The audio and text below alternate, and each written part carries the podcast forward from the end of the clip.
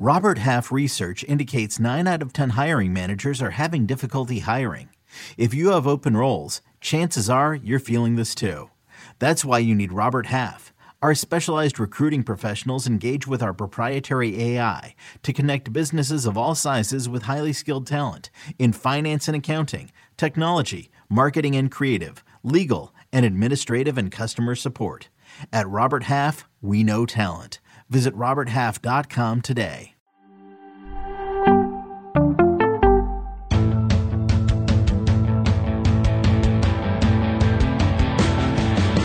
What's up, everybody? Welcome to the Pick Six Podcast, CBS Sports Daily NFL Podcast. I'm Will. I'm your host, and this is the Week Four Recap Podcast. Joining me to break down all the action from Sunday. What? Where's Wilson? Kidding. Wilson will be here shortly, joining me to break all the action down. John Breech, Breech. Uh, we just saw an incredibly entertaining game between the New England Patriots, Tom Brady. Oh, excuse me, the New England Patriots and the Tampa Bay Buccaneers. That they actually have teams. The Belichick Brady Bowl on Sunday night finished Bucks 19, Patriots 17. Tom Brady a huge winner, but the biggest winner probably the sports books because the Buccaneers didn't cover. If Nick Folk's 56 yard field goal uh, within about a minute left to go had gone through, it would have been, according to multiple sports books, the biggest win of the year. Uh, everyone was loaded up on the Buccaneers, had them in teasers, had them in money line parlays, et cetera, et cetera. Uh, but the Buccaneers held on for a 1917 win. Bill Belichick was grumpy afterwards. Tom Brady euphoric. He said he actually kept the game ball, which is something you don't really see Tom Brady do that much. Like he was walking around the post game with the game ball. Um, what did you? Who's? What's your biggest takeaway from this game? Well, number one, it is shocking to see Tom Brady keep a game. The guy has Super Bowl game balls. He has MVP season game balls. He does, you know, so if he's keeping the game ball, obviously very important to him.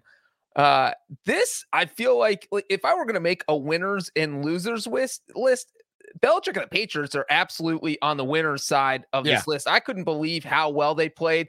Uh, it was like Belichick just said, guys, do whatever you want the first three weeks of the season. I'm going to be in my office game planning for week four so that Tom Brady doesn't beat us by 40 points. And Collinsworth mentioned on the broadcast like 20 times how they were just switching up their coverage, just switching up everything they do on every single play so that Brady had no idea how to attack it. So, who, you know, Brady watches hours and hours of film I'm sure Belichick was doing things that Brady had never seen, or maybe you know Brady thought these tendencies were coming that never came. Yeah, I don't think it's I don't think it's so much that it's stuff he'd never seen. It's that you get in, you get you you run everybody up to the line of scrimmage, make it look like you're doing cover zero, and then you drop a bunch of people. So you basically take away Tom Brady's brain, so to speak, or like make, try to confuse his brain and his eyes, basically.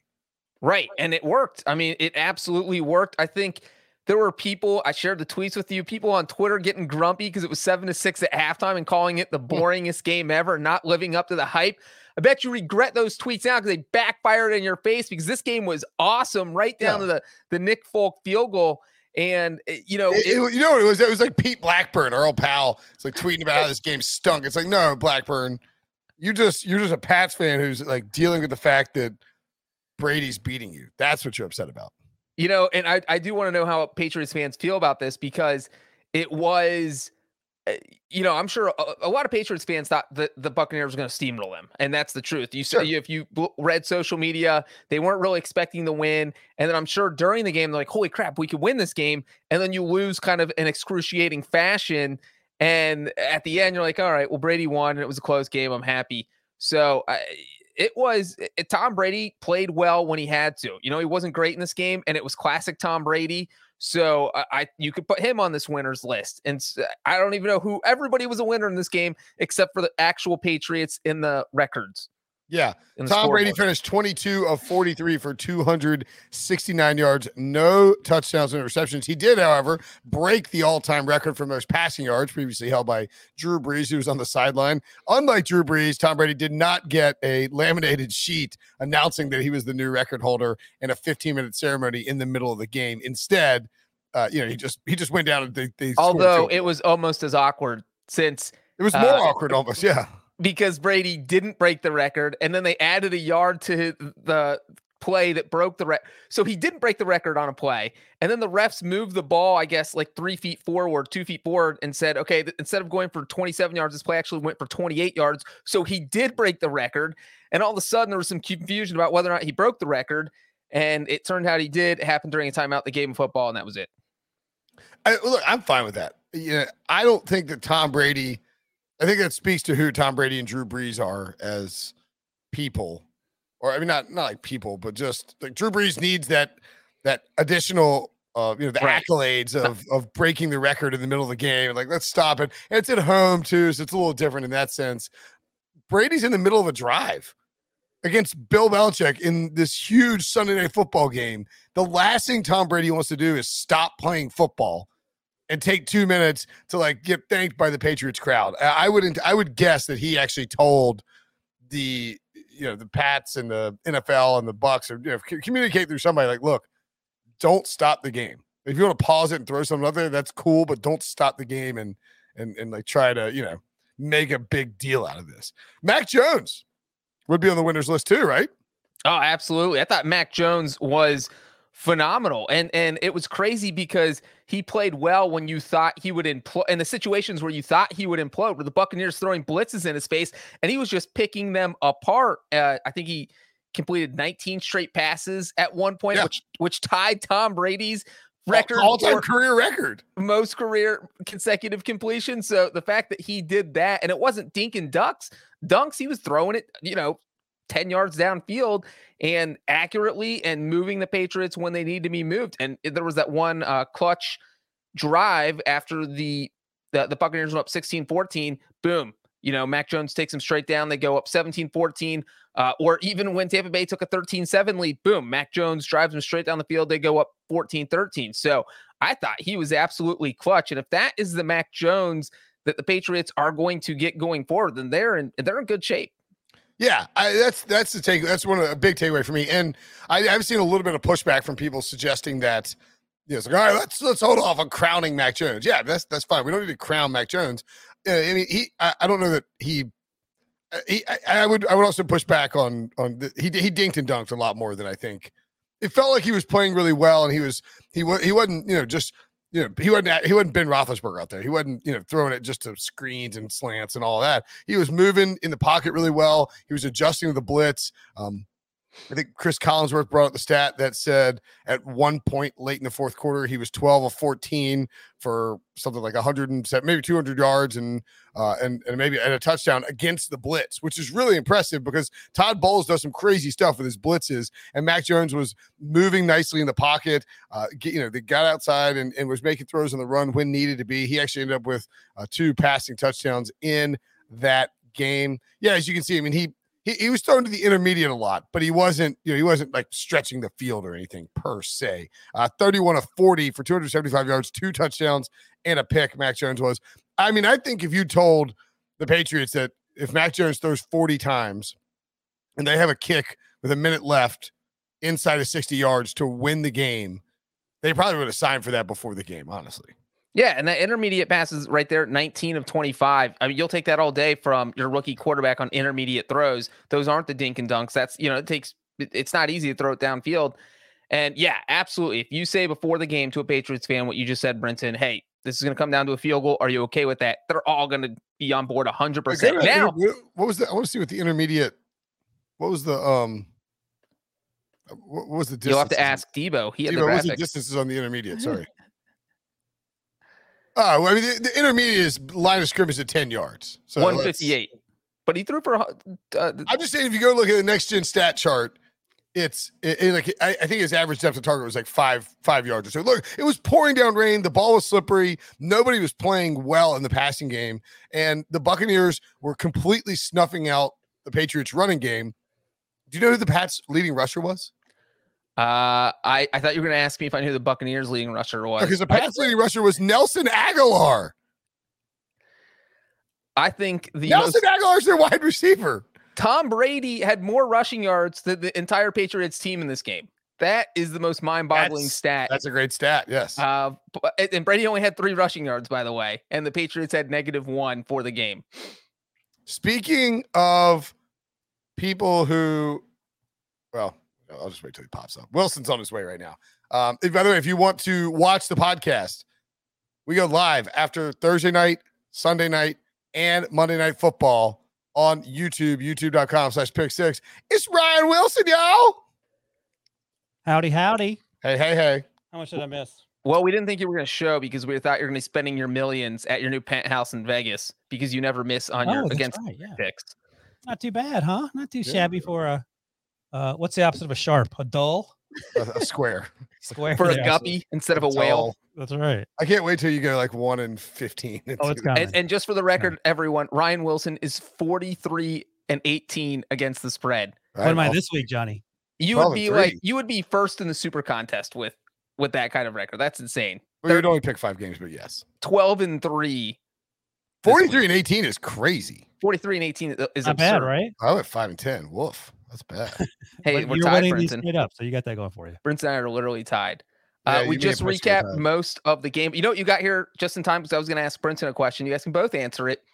Uh, what do we think about Belichick's decision to kick a 56 yard field goal at the end of the game? So that's the question I asked JJ and Eric Asilius when we were on HQ a few minutes ago. Because when it happened, when it's fourth and three, 37 yard line, pouring down rain, 56 yarder, you're like, okay, you got to go for it. I mean, that's just the reality of it. You need you need more yardage to to feel like you're going to win. Well, out come Nick comes Nick Folk, and I don't know if you guys talked about this, but he smokes it and oh, misses. We haven't talked it. about kick at all. Yeah. Yeah, so he, I mean, he kicks it, the ball leaves his foot, and up until about four feet from the goalpost, you're like, oh my God, he's going to make this. So I would imagine, and JJ brought this point up, that Bill Belichick knew exactly how far Nick Folk could kick it because he had made how many in a row breach? 35, I believe. Yeah, 36. It was it was the longest active streak in the NFL. Yeah, and he his- 36 straight field goals. His longest was 56, so it tied his longest. But Bill Ch- Belichick, special teams guru, knows everything. I would imagine he factored in the weather. But I was of the opinion until the ball hit the upright, it's like, okay, you have to go for it. But clearly, he liked those odds better. I think all the advanced metrics said go for uh, go for it. Not surprised. Yeah. But I don't I don't have an issue with it in retrospect. At the time, I ben, wanted to go. Ben Baldwin's uh, uh, fourth down bot said it would have added 2.3 win probability to go for it by going for it. I guess. I Right, guess yeah, you get it, for it. obviously. Yeah. As the person here who always votes to kick field goals, or at least 99% of the time, I think I would have gone for it and not kick the field goal. And there's a couple reasons. Number one, we talked about, you know, I, I would, as Belichick, I'm loving that my kickers made 36 straight field goals. That's encouraging. But only four of those field goals have come from 46 yards or further. And only two of them have come from 50 or further. And the furthest one during his streak was 51. So they don't really ask him to kick that far very often. So maybe I ask him to do it in perfect weather, but not in a torrential downpour where it looks like a hurricane's about to hit Yeah, but John, how how far how long until you realized that the kick wasn't going to be good when the ball left his foot? Uh, when it left his foot, I thought it was going to fall short. It was kind of it. It, Hmm. it came off a little weird. So I was actually surprised. Even I, I was like, "That's dead middle," but I honestly thought it was falling short as soon as he hit it. And the fact that it got to the upright added more drama because it just kept going. And I was like, "That's not," because you can kind of see it fall below the crossbar if you're watching the ball.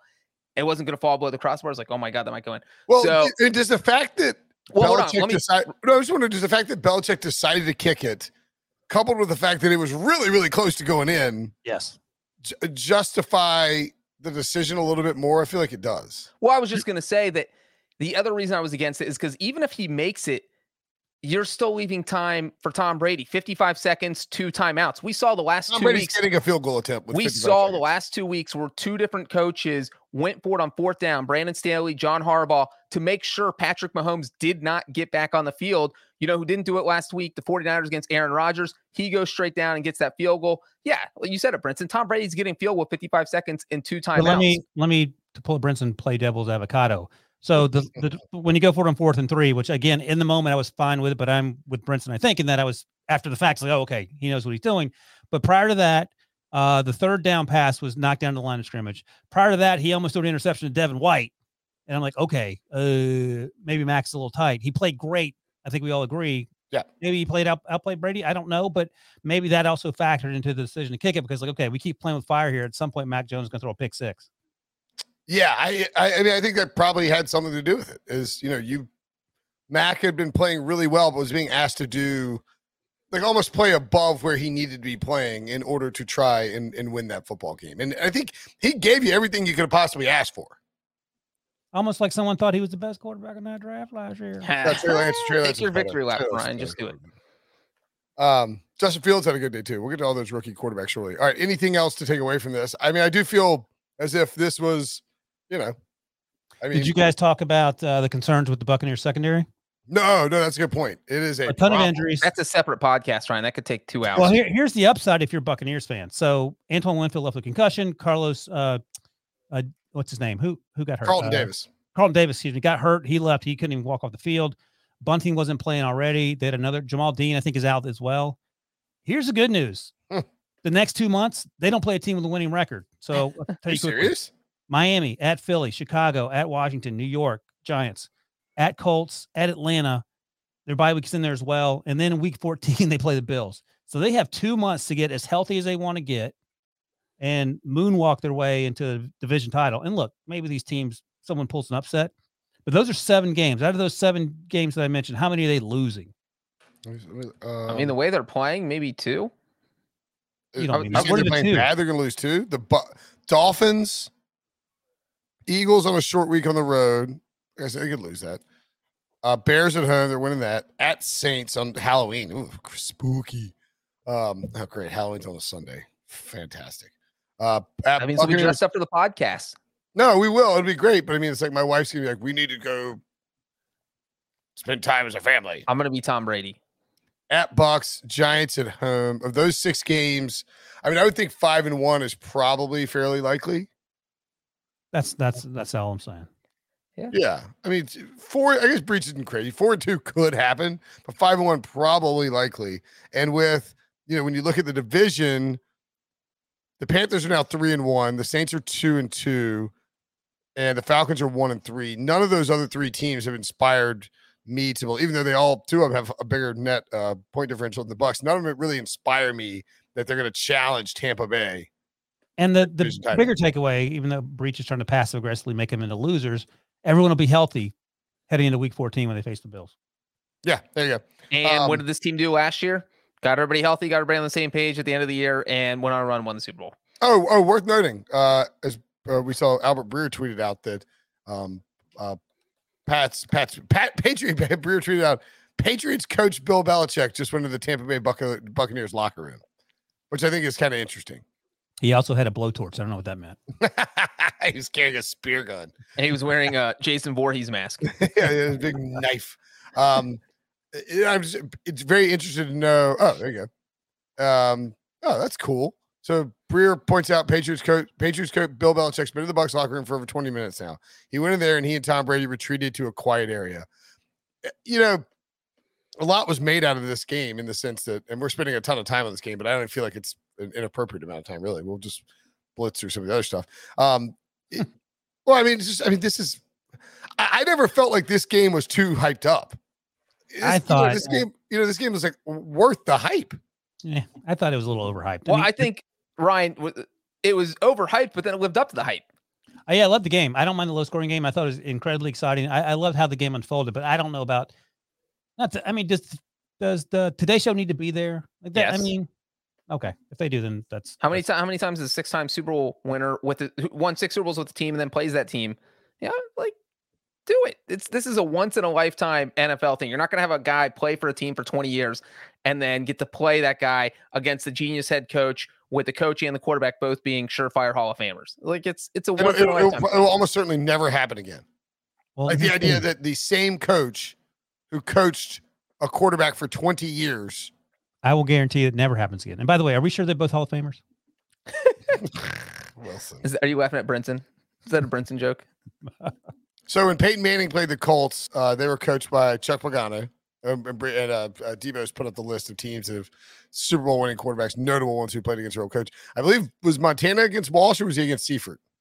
It was Walsh not against Walsh. Walsh No, was he not. All right, so that actually that's a good case maybe of like something similar. But I mean, like even the 49ers run was nothing time wise compared to what the Patriots did. I think that Brett Favre, there was more animosity. That's what I'm talking. That's the, that's what's lacking in this game. No animosity. Peyton Manning Colts. That was a love fest. Tom Brady Patriots was pretty much a love fest as well because eh, they're It was a love There was fest. the- The, the- the Pats fans cheered and were chanting Yeah. like Brady, Sure, Brady, and then as soon as the game started, they're like boo. Yeah. there's the mystery of the Belichick Brady relationship, which you don't know if that's good or not. And that was kind of it's Belichick we know versus. Brady, great defensive mind versus great offensive mind. You know, like it was. I think- it but was there was Warrior versus Hogan WrestleMania six. No, legit animosity. Brett Favre versus Packers. Like he was incredibly angry. He retired Yeah. 15 times.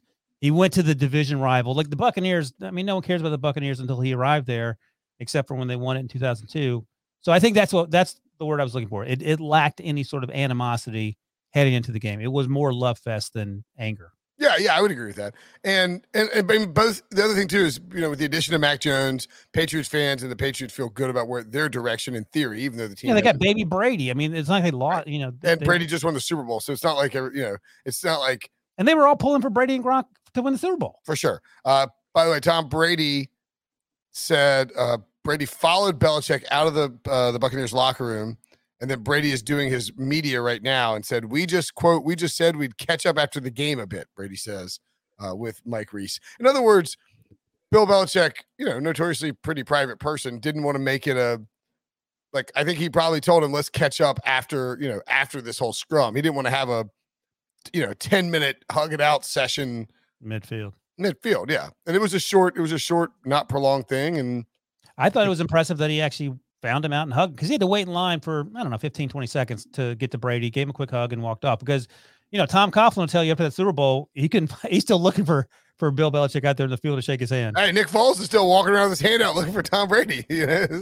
uh, and, and by the way on that if you were watching it live you could hear like you know the, the, the cameras are focused on brady and all of a sudden the camera's like and like shakes violently and there's just like this loud noise and you're like what what was that and then it was clearly like security like shoving people out of the way to let Belichick get through Breech Um, actually tweeted this to go back to the field goal for a moment. Do they have the, the, the world's loudest mic on, on the left upright as you look at? I mean, that was the, that was like a gunshot. I thought a gunshot. I thought it was a shotgun blast in my backyard. Like, what is going? Uh, good for NBC. I, I guess after the double doink from uh, Cody Parkey, they're like, we need to mic up the uprights. Always be prepared. we got to make sure we got that stuff. Yeah, that was uh, amazing. Uh, you know what? The the Patriots are one and three. The la- this is the first time they started one and three since 2001 What happened that year? when they won the Super Bowl. And also they fell to one and three because Tom Brady lost in his first road start of his career. So that is how long ago they went one and three. And also Brady becomes the fourth quarterback in NFL history to defeat all 32 teams. There it is. There is our list. We already mentioned Peyton Mm. Manning in, in a revenge game, Brett Favre in a revenge game, and then obviously you throw Drew Brees on there. Did you say this fun fact already, Johnny? You're burning through all my fun facts I had written down here. Sorry, Tom, Tom Brady has one more win in New England this year than New England does. I did not. Finally got one. in. That's that's a very fun fun fact. That is a fun fact. All right. Is that enough on the uh the Belichick Brady? Anything else we want to add to it? Yeah, I wouldn't have hustled up here. I'd have gone. I'd have gone out and got grabbed a beer. You guys aren't barely getting going here. All right. Well, we're gonna we're gonna cut Washington Falcons short. We'll find the time. We'll make it up somewhere, Wilson. don't worry. Yeah, I'm just kidding, trim- Falcons we'll fans. I don't know. elsewhere. Cardinals 37, Rams 20. The Arizona Cardinals put a stranglehold on the NFC West, moving to 4 0. They're one game up on the Rams, of course, now, two games up on the Seahawks and 49ers, and have, I believe, nope, not the best, but close, the second best point differential in the entire NFL. So, Wilson, are you buying or selling? The Cardinals are a legitimate contender. You know, we talk about um, uh, Mike McCarthy, sort of the Cowboys overcoming Mike McCarthy and, until the playoffs when they probably won't be able to. I sort of feel like that's what the Cardinals are doing with Cliff Kingsbury. but as Eric Casilius noted today, Cliff Kingsbury may be horrible in-game manager. He hasn't made Kyler Murray, Murray worse, and in fact, Kyler Murray has gotten better, and he is playing like an MVP. And they had lost eight straight to Sean McVay and the Rams, Mm. and this game never felt close. Yeah. So they're 4 0. I, I mean, it's hard to, they play an incredibly tough division. It's hard to imagine if Kyler Murray stays healthy, they're not going to make the playoffs. We'll see. But this is a team I had pegged to finish last in the division, and they're slapping me in the face saying, uh, we're, we're pretty good. They've scored, they're, they're averaging over 35 points a game. They did that again this Sunday against this Rams defense, which we all And maybe more really good importantly, they held the Rams to 20 points. and they held the Rams to 20 points. So you know, this isn't a come back to earth game for the Rams. It doesn't say anything about Matthew Stafford. I think it says more about how good this Cardinals team is and how, at least in my estimation and where I'm coming from, I underestimated how good they're going to be. I'm still not sold on Cliff Kingsbury, but as long as Kyler Murray can do what he does, he's running a little less. By the way, Kyler Murray coming into this game, completing 77% of his passes, he only managed 75% in this game. So, I, I mean, it, it's crazy the level he's playing. Steve Keim looks like a genius after watching the Josh Rosen thing and then circling back 12 months later. And, and here we are. So everyone gets a thumbs up. The Cardinals appear to be legit as long as Kyler Murray continues not to take hits when he's out there. I don't know what's not to like. Yeah. And Wilson, I don't know that we've like underestimated them, underestimated them because I kind of felt the same way. But it's not like, you know, you and I thought this team was going to be 0 and 4 going after four weeks. I had them at three and one. You, I think you probably had three and one if you went through all the picks. I picked them to lose this game though. Mm-hmm. Um, but I, I, th- I, feel like this was a big monkey to get off their back because Kyler Murray had never beaten the Rams 0 and 4. McVay had kind of dominated Cliff Kingsbury. And the reason was the Rams were just so athletic on defense. They would just bottle up Murray, keep him from running, and say, beat us with your arm. We dare you. And he just didn't have, he, he wasn't good enough. He wasn't throwing at an NFL level yet. And then now this game says he can start doing that. I mean, is there definitely a few concerns with the Cardinals? I mean, they were trailing Jacksonville 19 to 10 last week. Yeah. Uh, you know, it took a miracle missed field goal to beat the Vikings. Um, so there's there's definitely a few questions, but I do think that they're without a doubt, you know, one of the top teams in the NFC. And when you manhandle the Rams like they did on Sunday, I thought one the Rams are one of the best teams. So um, I think the Cardinals are here to stay. The uh, this is only their third start ever. The Cardinals to four and zero. Oh. The 2012 team also started four and zero. Somehow finished five and eleven. Which yeah, that's a concern. That's a very Cardinals thing to do. Is that Carson Palmer on the 2012 team? Uh, no, he wasn't there yet. He was in Oakland by that point. Yeah, yeah, because that's Andy Dalton's first year. And um, that was the, this is the third straight game that Kyler Murray's had over seventy five percent completion percentage for the for the game. That is very impressive. He's just accurate. He's moving well, and he's looking he's looking like the guy that was playing at a really high level before his injury last year to his shoulder, and he kind of stopped running. He took a couple a little bit of a step forward. Um, I don't know if you can bet him as an MVP because he's going to be like two to one or you know, something in that range now. You needed to get it in before the season, or you know, if he starts to drift a little bit, if somebody makes up ground. But he he's definitely going to be the favorite uh, at this point. I I would say so. Thirty-seven points is the most allowed by the Rams since Week 15 in 2019. Wow, that's a concern too, because the Rams defense held them. You know, I almost look at this as sort of maybe a letdown from that Bucks game, and I was telling Breech on the early odds podcast that we did, and you can go check that out in the feed or on YouTube, youtube.com slash pick six. But uh, yeah, there you go. If you if you can go bet this on Caesars right now, I mean, f- plus five. Same as Patrick Mahomes. What's that? I was gonna say he's the same odds as Patrick Mahomes. Yeah, I mean, but he's mean, like that's that is going to be lower when that's adjusted in the morning. So I would go wager on that uh, now, if you can, on Caesars. Not that I think another thing Kyler Murray's going to run away with it, but just it's you're getting good value if you want to try and you know uh, hit some stuff on the like uh, you know on on the MVP odds. At any rate, I I think looking at these games, the San Francisco game and the Arizona LA game, it makes a lot of sense in these divisional matchups to take the points. If you're, you know, if you think it's it's gonna be close, it's gonna be a toss up. It's four and a half. Take the points, especially in a spot like the Rams, who are coming off a letdown game. And, and Matthew Stafford didn't play very well. He was inaccurate, sort of scattershotted. They they couldn't convert in the red zone. Um, Byron Murphy had interception. Yeah, he, intercepted by Byron. Bleh, intercepted by Byron Murphy. Twenty six to forty one, two hundred eighty yards, two touchdowns and a pick. Uh, Van Jefferson was his leading receiver. The Cardinals did a pretty good job. You know, Cooper Kupp 13 targets, just five catches, which is kind of crazy. Yeah, he missed Cooper Kupp on a, what could have been a touchdown pass. He rushed one down sort of the seam there. That sticks out in my mind. Yeah. So well, and it's funny because there's always been the the narrative that Matthew Stafford just doesn't show up for big games. And last week he beats the Buccaneers, so you're like, uh, you know, we're over that. And then this week it kind of happens again. And Brinson, you mentioned they might have overlooked this team, which if that's the case, that's kind of embarrassing because you're in an undefeated game against. Well, I, think, I don't I think, think it's crazy to say that though. But but yeah. the fact that they weren't more fired up for a, a, matchup, the only matchup of undefeated teams this week, and against a division rival, it, it looked like they came out a little flat. Yeah, I, I guess I just mean that. I think flat's better. I don't think they overlooked them. I think they yeah. maybe, as Brinson noted, they were coming off the high of beating the Buccaneers. Cardinals, uh, it's a huge win for them because they got a tough, tough, pretty tough little schedule coming up. The 49ers at home next week. Uh, we'll get to that. It'll probably be, it's going to be Trey Lance over Jimmy Garoppolo unless Jimmy's just full of it. Uh, mm-hmm. Then at Browns, Texans at home, which should be a free win. At, uh, Packers at home. That's a tough matchup. At 49ers, Panthers at home. So, mm. well, I don't. We're gonna, we're gonna do a break in a second here. I, I'm I don't know about this 49ers business, guys. okay, well, we'll get we'll get that in a minute. Uh, Rams at Seahawks, at Giants, Lions at home, at Texans, Titans at home, at 49ers. Feel pretty confident they're to win three or four, yeah, three or four of those. I think the Rams are in fine shape. They just had a bad day at the office, and you move on from there. Elsewhere in the NFC West, the Seahawks beat the 49ers 28 to 21 in a game that is breached. You pointed out in the early odds podcast was completely one-sided uh, in terms of the, the 49ers dominated the box score. Russell Wilson was 16 to 23 for 149 yards and two touchdowns. He had less passing yards than two different quarterbacks for the 49ers. Jimmy Garoppolo suffered a calf injury that he said will, quote, keep him out for a couple of weeks, to paraphrase, "We'll keep him out a couple of weeks.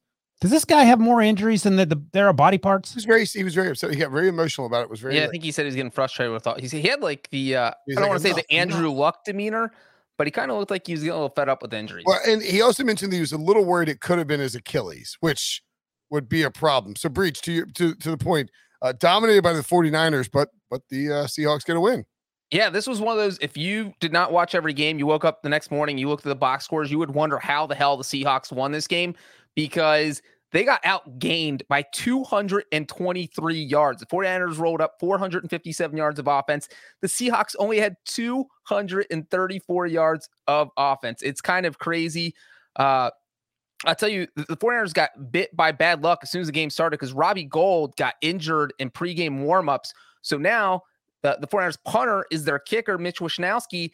And you can't just ask an Australian punter to start place kicking. That's not what these yeah, guys do. You, I mean, yeah. you can. Well, you can, but it's not going to go well. You, you know, these guys, the the American punters, a lot of them came up also place kicking because that's just what you do, not the Australian guys. And so what happened is we had Wishnowsky miss a 41 yard field goal, miss an extra point. Um, so that bit the 49ers. And then also special teams, more errors. Trenton Cannon botched two kickoffs. One of them, he hmm. just mm. muffed it and the Seahawks recovered and scored a touchdown on a 14 yard drive. And another one, he waved his hand because he was telling us. No, he didn't wave his hands. He put his hands out. He, yeah, he gave, he gave, his hands the side. He gave it's, the don't, no other blocking. This is going to the end zone. It landed right. on the one yard line, and it landed on the one yard line Wait. instead of going in the end zone. And he may have done something else then because he also he muffed, it, punt. He, he muffed no, a kickoff. No, I think he was also the person on a punt. He went down there and jumped on the ball, and then he rolled into the end zone for it to be a touchback. The ball would have been down at the one. That happened too and he kept rolling. It was number 49. I said, what is this? What is wrong with this guy? He's on a mission. So that's three things. Cause I looked up, I said, why is he rolling to the end zone? And he seemed to not know that the rule is if you catch the ball at the one and do the barrel roll down the hill five yards later, you're going to be in the end zone. It's going to be a touchback. So he, he had a really tough day. So, just with all those special teams errors, I don't know what this told us about the Seahawks, other than that they're good at taking advantage of other people's mistakes because that's what they did to win this game. Russell Wilson made some magical plays like he always does. He had some crazy thing where he should have been sacked for like a 10 yard loss and then threw, I think, a 13 yard touchdown pass to Freddie Swain. He had a 16 yard touchdown run that was pretty crazy. So, you know, Russell Wilson doing his Russell Wilson things. But other than that, the 49ers just shot themselves in the foot 17 times. They there's a, there's a miserable uh, fourth and one, maybe? Uh, call it midfield where Kyle Shanahan did an end around a Deebo Samuel that resulted in a loss of two or three yards. Just no business doing that when no business. no business. I, I look, I love Kyle Shanahan, the play caller and the X's and O's genius. I am remain skeptical about Kyle Shanahan, the making the personnel decisions. I like Trey Lance, but why are we trading up to number three for a guy who's not ready to play this year? If the plan, if you know that Jimmy Garoppolo can't stay healthy, and maybe they love Trey Lance no matter what, because we heard the report from Adam Schefter a few weeks ago that they traded up to number three with no real idea which one they like. I think maybe Mac Jones was in the running. Yeah, stop pushing the Mac narrative. God, then, Ohio is Mac horse. No, I think that's actually what the, the truth was. Nah, Schefter was like backtracking some weird, like he's like trying to. Okay, but either way, the, the point remains: you give a, a ton for Trey Lance, and who was nine of eighteen. A lot of that actually being garbage yards at the end. He did have two touchdowns. One was a, a wide ass open pass to Deebo Samuel for 76 yards. There was no one within 10 yards. Well, of I mean, so it was a wheel route to Deebo, and there's nobody covering him. It was a blown that's what said. He was wide ass open, like no one. No yeah, one but I mean, like you're, you're. I mean, I like it wasn't like a tight window throw, but I mean, it's silly to disparage it for. no. My I point is that we're talking about all the Wilson could yards. made that throw.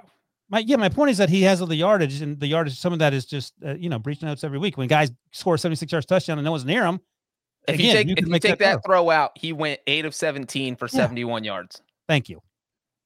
That's what Wilson's trying to say. Thank This you. is. I see. This feels like an agenda-driven Mac Jones homer trying to trying to Whoa, I'm trying neutral. to bang, trying No, to he's to me, smash on Trey Lance because he because he wants I Mac. like Trey Lance. but yeah, that's you this. right. Somebody in the chat, Bob Swirsky says that's Wilson piling on the Niners because he's still mad that they didn't take Mac I'm not Jones mad. free.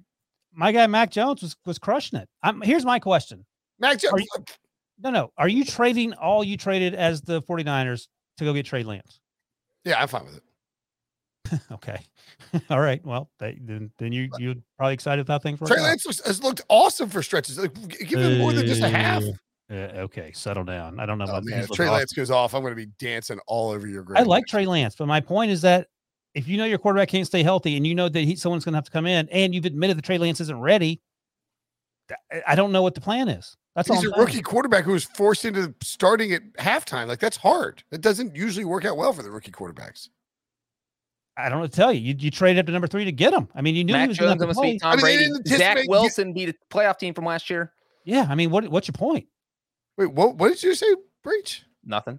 Zach Wilson beat a playoff team from last year, and, and Mac Jones. What? should've- Is that true or not? I mean, look at halftime. If you're explaining you're losing, All right. go on. Trey Lance got quickly because of Trent Cannon's mistakes, got down 21 7 and was forced to try. Now and you're a drum Trent. Cannon hater. Okay, I see how it is. Yeah, you know, look, all right. well, let's let this Trey Trey We'll Lance table this. out. Let me just say that before This they, is why they drafted Trey Lance, by the way, because they were worried Jimmy G couldn't get hurt. Brinson, you can't exactly say that because before those mistakes happened, Trey Lance got two possessions while the game was still tied 7 7 and did zero. They had 16 yards total on those two possessions where they could have taken the lead if he had just I mean, again, field he range. came out he had 28 yards, I think, but he came out um of halftime not expecting. I mean, like he, he, he had to throw it there on short notice. I'm not. fine, but my point is, why are you trading up to three when you know your backup quarterback? This is way too early to be to be dancing on their grave here. I'm not. You're, you're. Those are your words, not mine. My only point is that why would you draft someone that's not ready to play this year when you know your quarterback and give a ball you gave up when you know your quarterback can't stay healthy? That's all. Because he has more upside to help you win a Super Bowl. You're not just So you're fine. You're fine losing games this year, is what you're saying. I don't think they're going to lose games. I think they're going to win this week with Trey. Okay. Well, Mm, well, we can't- can I think they will be fine without Jimmy Garoppolo. Okay, that makes one of us. Okay, they're two and two. Let's settle down. tied for last Okay, place. let me ask this question real quick. I don't know if Steve wants to go to break or not, but this is a question that came up. Um, Eric, Eric Casillas brought this question up too. A million dollars. Do you feel more comfortable picking the winner of this division, the NFC West, or the loser? Uh, like last place or first place? Is that what you're saying? Are you more comfortable pick, picking first place or fourth place? That's what I'm asking you. Uh, the answer is fourth place since the 49ers, right? That's exactly what I said. the other, the other two, Muso and and even JJ, I think, and, and Ek went in another direction. So do you go ahead, Brinson? I'll tell you what they said.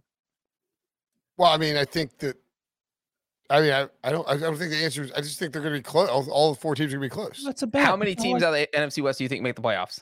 I don't want to. I think. I. I think. I always thought there were going to be three. And who who do you think is the odd man out right You're now? gonna the? Cardinals, odd man out right now. the Cardinals? I think the Seahawks are the odd man out right now. Well, which is it? Seahawks. I'll pick the bird Seahawks team? finish fourth.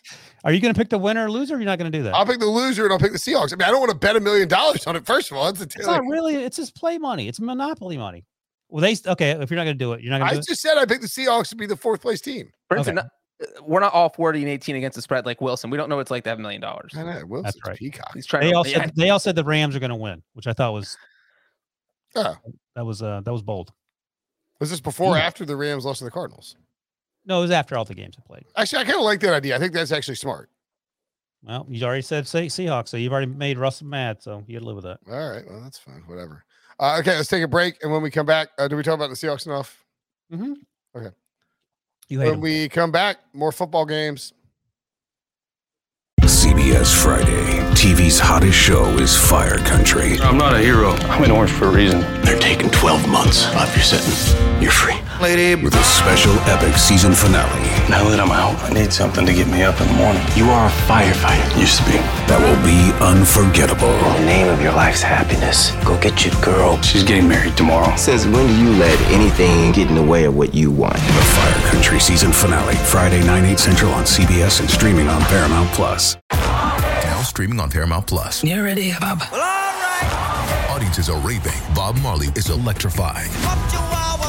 It's the feel-good movie of the year. You dig? Bob Marley, One Love. Rated PG-13. Now streaming on Paramount Plus.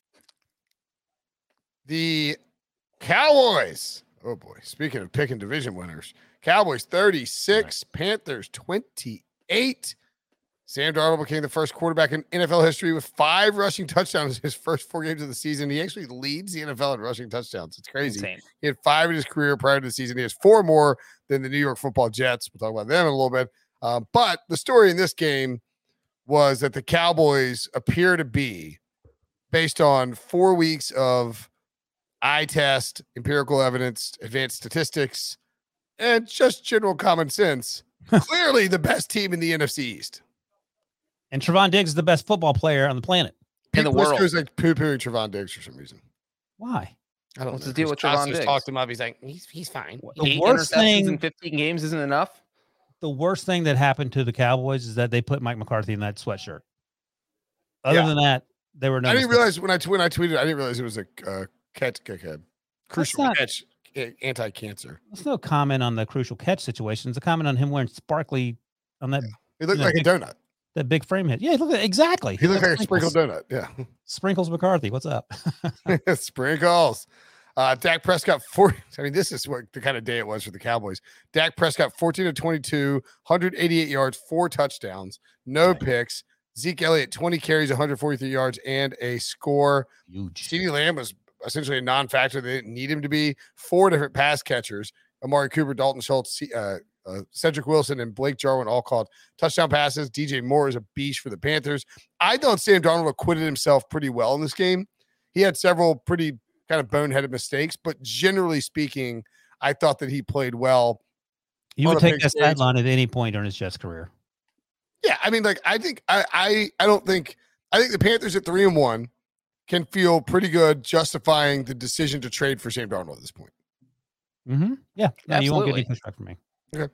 And I don't want to belabor the point, but that's a move you make when you have a guy you want to see what he what he can give you. Like I I think the 49ers may have been better off trading for Sam Darnold. What? Having having Jimmy G as a starter. No. I just I, we don't have to get on. I don't want to get back get back on it. We'll talk about it the next game. I, I just Ah, we are going to clip and save these if Trey Lance starts going off. I like Trey Lance, just not don't. not to play right now.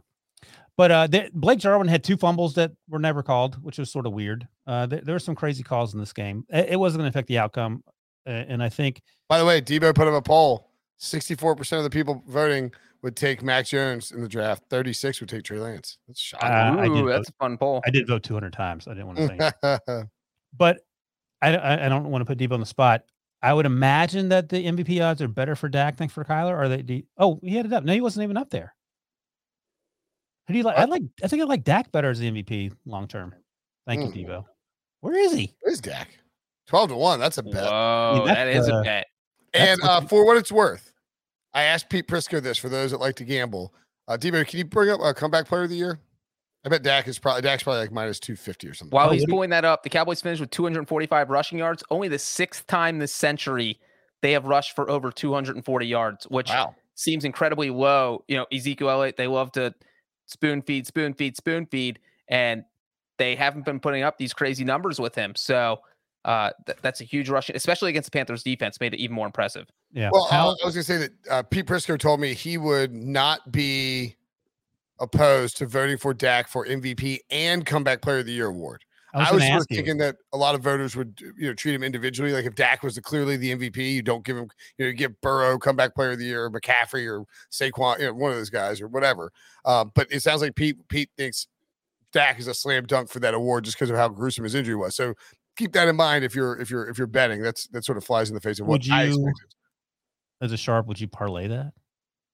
Uh, be hard to find. It's a sharp. Be hard to find somewhere to parlay that. But uh, no, I would not. I would not parlay that. Um, All right. the Panthers got a couple bad calls from the refs early in this game, and the defense was taking some hits in terms of guys getting injured, which certainly is is a concern moving forward. I just think the Cowboys are rolling on offense. Mike McCarthy's figured out to just let Kellen Moore Yeah. handle it. Like let Kellen Moore do what he, Kellen Moore is good at doing, and Just sit he's there and look like a donut. big- What's that? Just sit there and look like a donut, like Kel- Yeah, Kellen look do like, yeah, sit there, sprinkles, and don't worry about it.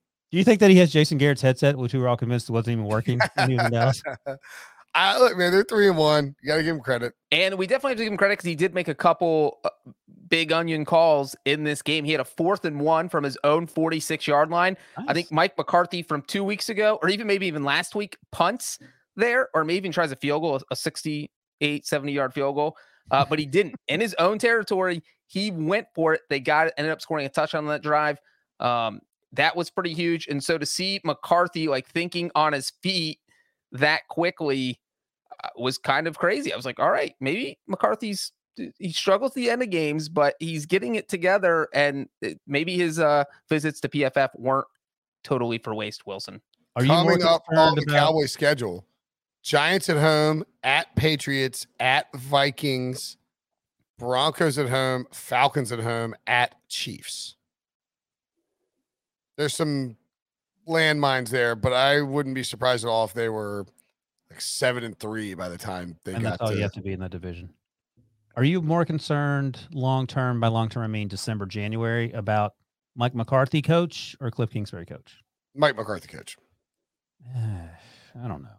I just I, I think he'll I think he'll pucker up, try to be conservative with the offense, won't be aggressive in, in big spots. All right, let me let me give you a little mind mind freak out here. What now? Do the math. If Mike McCarthy looks like Cliff Kingsbury and Cliff Kingsbury looks like Mike McCarthy, Ah, That's Cliff Kingsbury's been fired 15 times from the Cardinals already. Yeah. right? That's my point. yeah, exactly. Uh, the Panthers. Oh, you know, the only game that matters for the Panthers. Division. No, that's no, no. The Debo Brinson death match next week. Yeah. Eagles Oh, and Panthers. Oh boy.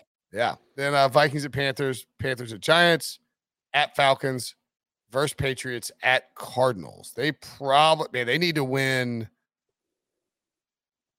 four of those to, to make the playoffs, I think. Right for second place. Because they haven't even played the Saints or the Bucks, obviously. Uh, I'm just gonna I'm gonna make the Wilson line They, minus they beat the Saints once. They Oh, they played did them beat once. the Saints. What am I talking about? Yeah, sorry. minus All night. Four and a half next week. For which game? The the Brinson Bowl, the Brinson Debo Oh, Bowl. Uh, I'll- I'm, I'll take I'm pounding the Panthers if it's that. You're gonna keep. Are are you gonna pound them once, or are you gonna keep pounding? I'm going to keep pounding. Hashtag. I don't know what the actual line is, but that's the Minus four. Good call. There you go. There you go. Um, You're pounding that. He's going all Panthers on that one. All there go. Panthers. He's gonna Not keep sure why, pounding. but okay. pounding to keep pounding. Speaking of the Eagles, they played the Chiefs and lost 42 to 30. Andy Reid became the first coach in NFL history to win 100 games with two different franchises. It's fitting that he won his 100th game with the Chiefs against his old team, the Eagles. You heard about it afterwards. There a ton of players were talking about how they knew how much this meant to Andy Reid to go back to his old city and to win that game. Tyreek Hill became the third player in NFL history with multiple games in his career of 10 plus catches, 150 plus receiving yards, and three receiving touchdowns. Jerry Rice and Carl Pickens are the only other ones. Oh, Pickens. Carl Pickens. Carl Pickens, Go that's right. This is the fourth game in NFL history with no punts. And the first in seven years. Jalen Hurts could have had a monster game, uh, but had some, I believe, he's had some drops in that situation. Debo, where's your head at on the Eagles and Chiefs? I mean, it was 42-30. There was a garbage time, garbage time touchdown, but honestly, I think the game was a lot closer than that. The Chiefs always kind of had that slight upper hand, but it was really within reach throughout. But like heading into the game, Eagles missing four of five starting offensive linemen. I think about 10% of my brain pregame was just like, put Joe Flacco in and don't make Jalen go through this again, coming off of a, a rough Monday night. Um, but the signs of being a young team with a new coach, they're they're evident. But I really do think seeing this game, they will remain competitive throughout the year. I think they will clearly show themselves as the second best team in the division. And I know that's not Ooh. saying a lot in the NFC least, but I think we we put the Cowboys number one right now. I think the Eagles will show themselves as the second best team. I mean, Jalen Hurts was awesome. Uh, I don't know what more you can ask for for a guy making his ninth career start. I tweeted after the game if, if you're not satisfied with that type of performance, then Eagles fans will never be happy with any quarterback that they have. He wasn't perfect, he's still growing, but he had three touchdowns taken off the board, and two of them probably should have stayed. There was there was a pick on our guy Jay Jaw, which a, a lot of people oh. thought was rough. Uh, DeVonta Smith I thought was pushed out of bounds, but he was ruled, you know, he he ran himself out of bounds. Then there was a downfield blocker, which probably should have came back. But three touchdowns taken off the board. It, it could have been a five touchdown performance for Mahomes and for Hurts. Now we just need to see kind of Hurts put together these these back to back performances. Uh, Sirianni was was better. He put his quarterback in a better spot. To I, do, I have a question. During the game, you could, uh, you could hit the share screen button for me, Debo uh, very quickly. You know, I, uh, please let it be the Sirianni tweet from. I just want to read a tweet. Uh, hold on. Actually, no. You know what? Uh, I don't want to see my DMs. So I have to just who knows what's in there. Uh, anyway, Debo's tweet. What did your tweet say? I said uh, I like to give coaches a solid three-year grace period. With that being said, Nick Sirianni might be clueless. And that was coming off the first Eagles drive of the game, where they had a chance to go for it on fourth and three. They go out there. They act like they're going to go for it and then instead of just taking a delay a game and pushing the field goal from 29 to 34 yards, which is fine for Jake Elliott, they take a timeout on that first. It's a waste of a timeout, or just be aggressive and, and go for it. Don't play this this middle ground. You're playing the Chiefs. You know you're going to need points, and that ultimately was what decided this game. Is that the Chiefs are the Super Bowl favorite because they convert everything into touchdowns, and the Eagles are an average team at best because they convert everything into field goals. You know, Sirianni better, much better than the Cowboys game, but I think there's a, a long way to go still with him. He put Hurts in a better spot, but you can't play scared against a team like the Chiefs. I didn't watch the game as closely as Debo, but when I did watch, I was actually found myself frustrated with Jalen Hurts for holding the ball too long. I don't know if you're immune to that Debo or you're okay with it. It just felt like he wasn't getting the ball out on time and taking unnecessary hits and, and sort of forcing balls. But if you're happy with his performance, no, I'm I'm used to that. Um, coming off of our last quarterback, and I do I, I, like a lot of I like a lot of things about Jalen Hurts, but I also think he is going to be the creator or culprit of so many penalties this year of just right. extending plays and holding the Eagles have the most illegal downfield blockers downfield this season. That that penalty, which has been called more through four weeks than it had been um, in all of previous seasons, the refs are definitely emphasizing that. But Hurts holding onto the ball is really hurting them there. A- again, there's room to grow, but I think of just a, a massive upgrade compared to that Cowboys performance. And, and now you just want to see a string of them together, which we will see against Brinson's Panthers. Why do the Eagles insist on having a linebacker try to cover Tyreek Hill? On at least two occasions, he scored a touchdown with Wilson covering him. Makes no sense. And and I didn't mention anything about the defense. The defense is is ugly. Jim Schwartz, I believe the stat in 86 games as the Eagles defensive coordinator, one time a team scored over 40 points.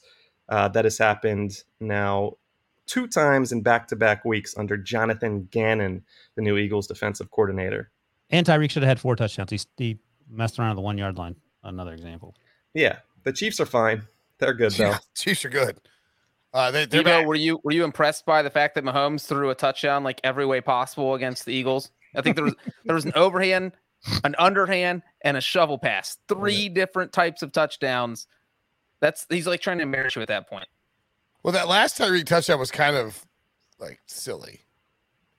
Like Why? he didn't even need to be th- like he probably should have thrown it, and Tyreek was just running. He was more wide open than Deebo Samuel, but you don't hear Wilson complaining about Patrick Mahomes. Patrick Mahomes overrated. There, I said it. Yeah, thank you. Um, I you still have to have concerns about the Chiefs' defense for sure. Ooh, Lord, yes. Yeah, not a good defense. That's a problem. It's going to have to get better. They're um, still last Hurts, in the division, even though they won, right? Is that right? I think they're still last in the division. Still last in the division because they were two and two. Yeah. Ooh. Yes. Big game on Monday night. Big game on Monday night between the Chargers and the Raiders. Raiders. Um, okay. Raiders. Ethan's to Anyone else think that the Eagles are not going to finish in second place in the division? Mm, I'm fine with that. I'm feeling last place. Oh my God, that Breech. Sorry, You're Debo. going? Oh, ho, ho! out of nowhere. You think the Giants are better than the Eagles? The Giants won today. The Eagles. Danny did not. Dimes is actually better. He's playing better. They have like an almost identical profile. I mean, Debo. In my defense, the Eagles are currently in last place. They're tied with the Giants for last place. They're both minus 12 point differential. Eagles have scored 94 points. Giants have scored 83. Eagles have allowed 106. Giants have allowed 95. The Giants have won one. The Eagles have lost uh, three in a row. Mm. I'll take that uh that common opponent, the Falcons, which which we smacked around and the, the Giants lost to. I, I feel good about the, the Giants. Maybe Washington could put up a fight for second, but uh I won't surrender to this this Giants right now. I mean, Cowboys are plus 29 point differential, and the other three teams are like well under double I digit agree. negative. So that's this this division is back to being stanky. The uh can you name the only division in football that has AFC West. the what? AFC West. You well, no. That has all four teams in the negative point difference. Oh, I, I thought you were going to go in the Uh, the. Titans division, Eh, the AFC South. that is Titans correct. Ding ding ding ding ding ding.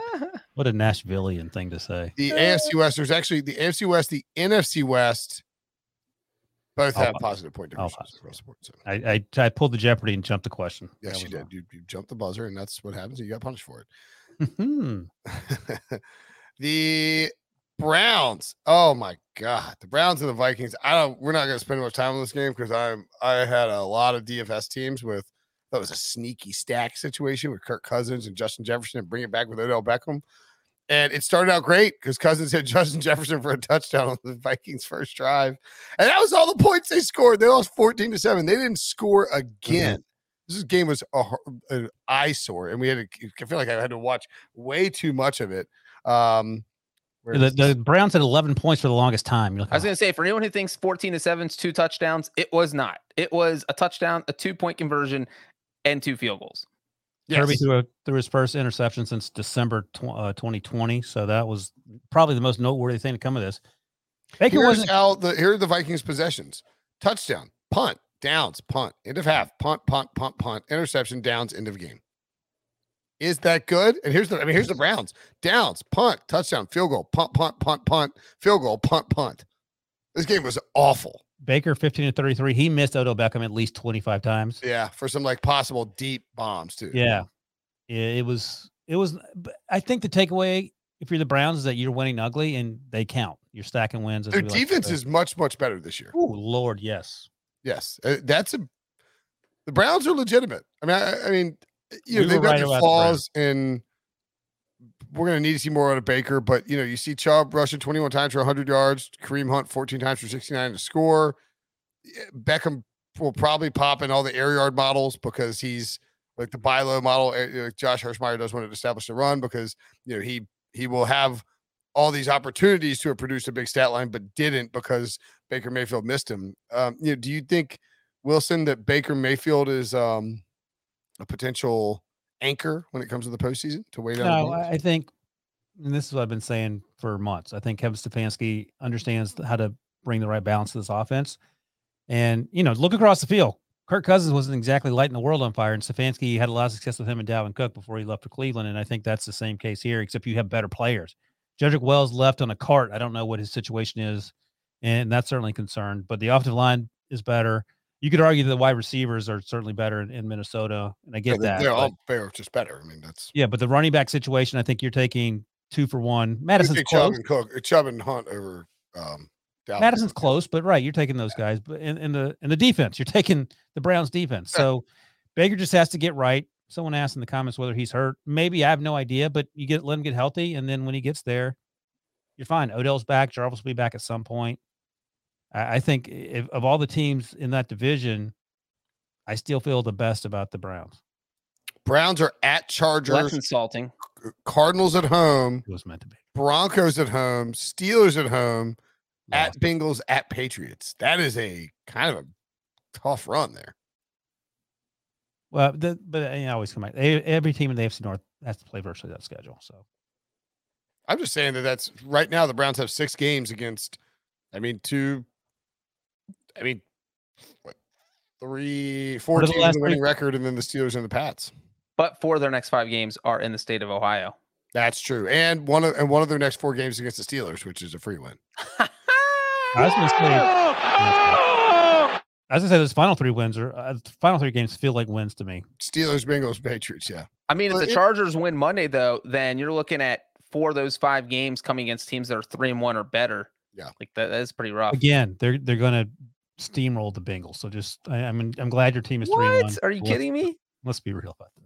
Vikings have the Lions at home, at the Panthers, Cowboys at home, at the Ravens, at the Chargers, Packers at home. Ugly. I don't know what to make of this team. Same I don't old. either. The Vikings are very Jekyll and Heidi. I, I do know that with the way that, that Minnesota played, and with what's going on in Chicago, and with Detroit being you know Detroit, I, I feel pretty confident about any sort of uh, Packers bet to win the uh, NFC. Oh, that's a done deal. I didn't think the Vikings. I also were- wish that that uh, that that that uh, ice cold take that I did on the Kirk Cousins thing, what'd you say? where Aaron Rodgers, I was like, whether Aaron Rodgers comes back or not. Oh yeah.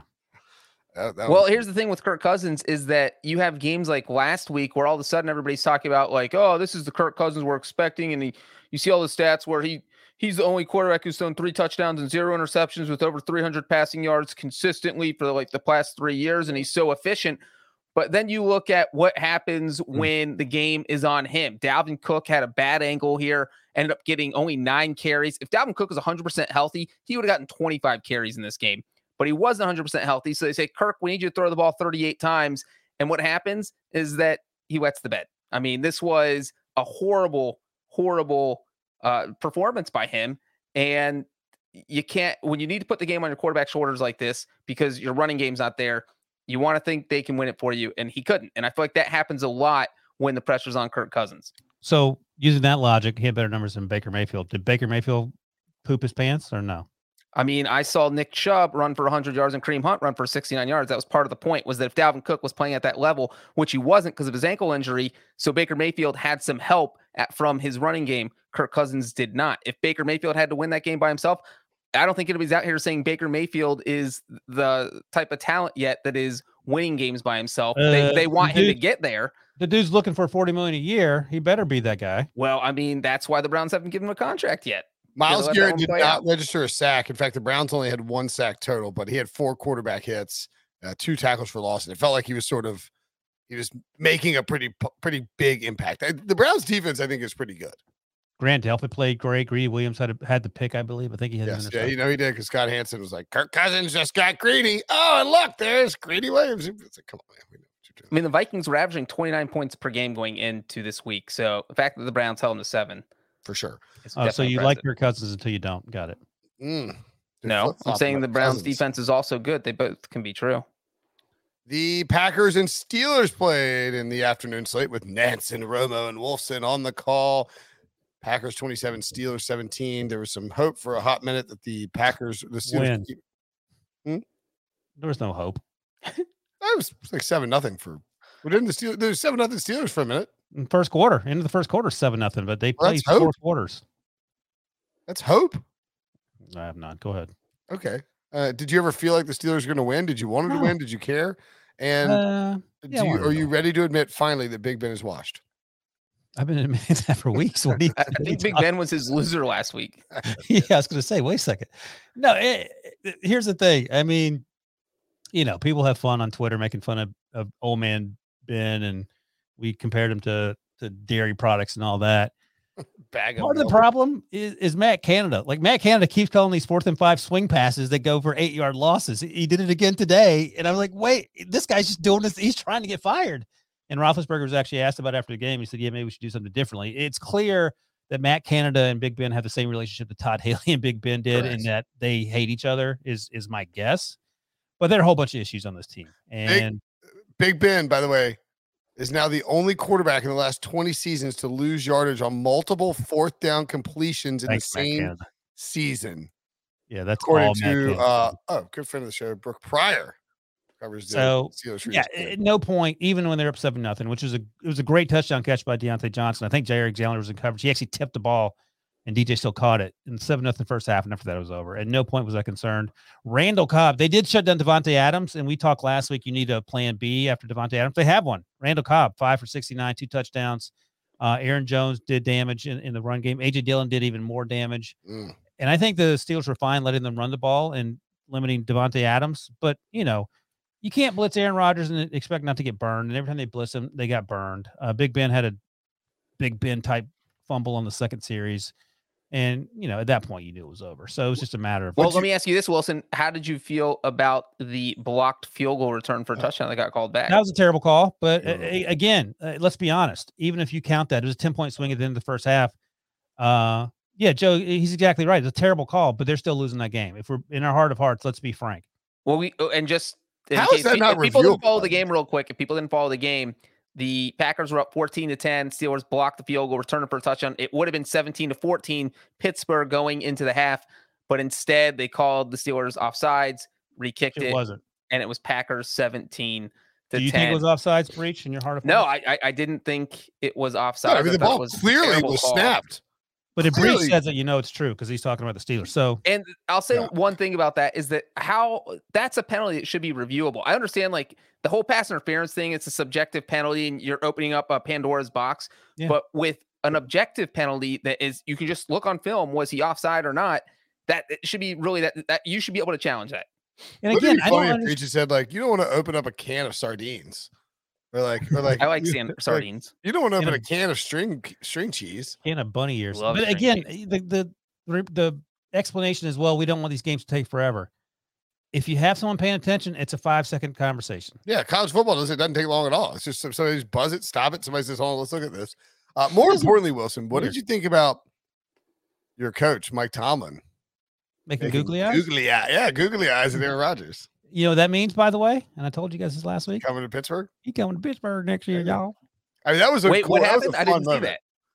You I didn't thought see that was I thought that was stitched together. Oh that god, was are you actually what kidding happened. me? It's like the I'm- most I'll look Breech on thing Twitter. ever. I got to write grades, man. I got I got I thought blocked it out was um Breech. You, no, you just whiffed on a meme. That's all. I thought it was edited together. Those actually happened in sequence in Yeah, live. no. Mike Tomlin looked out and was like, and Aaron Yeah. Rodgers like gave it like a, like like they both like winked back. It was a, it was a, it, was, it appeared to be a sign of mutual respect, but it was also very, you know, given the circumstances, very knowing. Yeah, who like. cares? Uh, look, Mike Tomlin went to that game doing good and well. They weren't going to win. There it is, right there. What's up, brother? I see you. Ah, that's hilarious. Yeah. Hey, girl, what you doing? Nothing. Right. I mean, that's the look you give across the bar. Like, yeah, uh, yeah, yeah. this- I mean, w- this was but- like a week after Rodgers like, oh yeah, Pittsburgh will be a great city. I love But it's that. not. place." It's not. It's not a. It's not the look you give across the bar when you're trying to make something happen. It's the look you give across the bar when like something's gonna happen. It's happening. Like, it's go time. yeah, yeah. You're like, oh, this is this. That's is the. on. Uh, I'll meet you in the parking lot. Look. Yeah, yeah. It's like, so you want to get out of here? All right, let's go. Yeah, that's that look. Um, which obviously we know nothing about because, I've heard about. it. I've read about it. Right? Yeah, I, I'm, I'm sure. Packers. Here's the thing. I say this every week. Week one, we were like, oh, the Packers are done. The Steelers are back. It's the exact opposite. Yep. Steelers, Steelers are toast, man. Yeah, no, they're going to go one and six. Again, I'm okay with that. Our Super Bowl this year, you got to beat the Bengals. uh, Steelers have the Broncos at home, Oh, they may win the. Seahawks at home, Browns on the road, Bears at home, My God. Lions at home, at the Chargers. Oh, they, they got three wins in there. Yeah, probably. I'll If take not- it. Steelers? All right. The No, Steelers will beat the Broncos? Yes, they, The they're Seahawks? playing. They're playing I mean, Drew, Drew Lock. Lock's probably playing. Teddy Bridgewater. Uh, yeah, the, the defense will eat Drew And they're going to alive. beat. I mean, they have a, they'll have a chance to beat the Bears and the Lions. Breech. What are you arguing about? yeah, they should win three of those games. Jesus. I If mean, they, this go- if guy- they go two and four in those games, look at Breech. What a this has given me lip about the Bears and the sh- uh, the Lions. What'd you almost say there? How dare you, sir? Uh, if, they, if they go two and four there, you got some problems on Yeah, you do. your hands. No, li- listen, we already have problems. It doesn't matter. you, you know, it's all gravy at this point. But Breech, speaking of the Bengals, Packers at Cincinnati next week. Breech was saying on the early odd show, you just got to grab the Bengals plus three and a half. You got to do It's it. plus three and a half. Yeah, it's a weird line. All I said is that the Bengals have played four games this year. Three of them have been decided by exactly three points, and that the other one that wasn't was the twenty-four to ten win over Steelers. That the All right, the- Bengals the- are just a scrappy team that hangs around, and usually, if they're playing a good team, that team is it's a trap game for that team because they don't care about the Bengals. They think they're just going to the- stop them. Here breaches the Wilson line. I know what you're going to do, but I, I want to see what Brinson says. Uh, Bengals at home, right? Mhm. Plus seven and a half. Ooh. Who are you taking? Uh, I would take the Bengals plus seven and a half. I I think I'm rolling with the Packers. I might take the Bengals plus three and a half just because that line's rancid. Aaron Rodgers one and two all time against the Bengals, and all three games have been decided by one score. Okay, you'll have a chance to talk about the Bengals in a second. When, when We'll we're talk about the talking- Packers. We'll talk about Aaron Rodgers. We're actually talking about the Bengals. The oh uh oh Ben Roethlisberger became number Get it? He's terrible. Okay.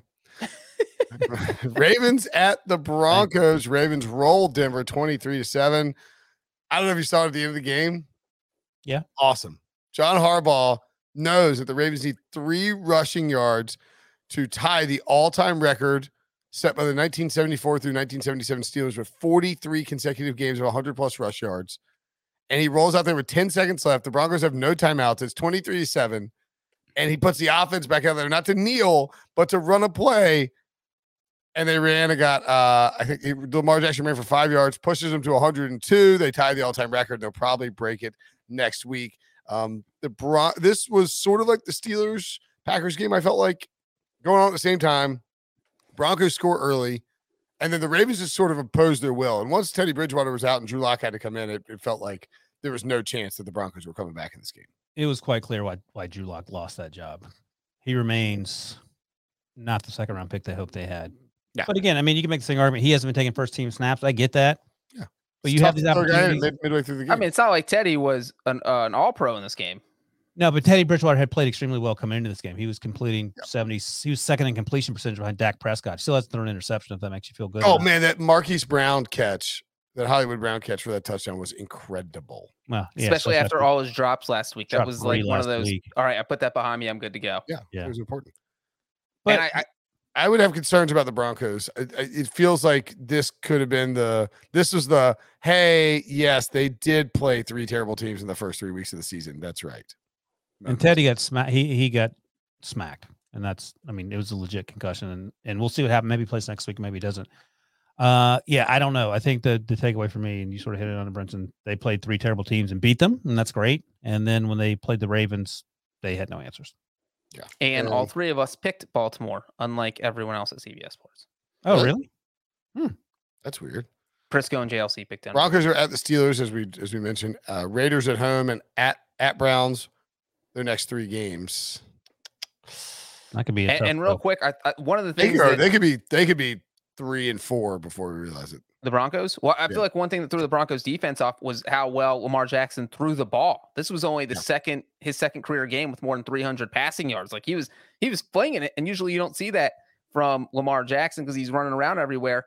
Uh, and he only had 28 rushing yards, which was one reason why they almost didn't get to 100. But it'll be interesting to see who is rushing for him next week because another reason they didn't get to 100 is because they had Latavius Murray, Le'Veon Bell, and Devonta Freeman had like a 2014 Tyson Williams is inactive. super fantasy Healthy. team out there.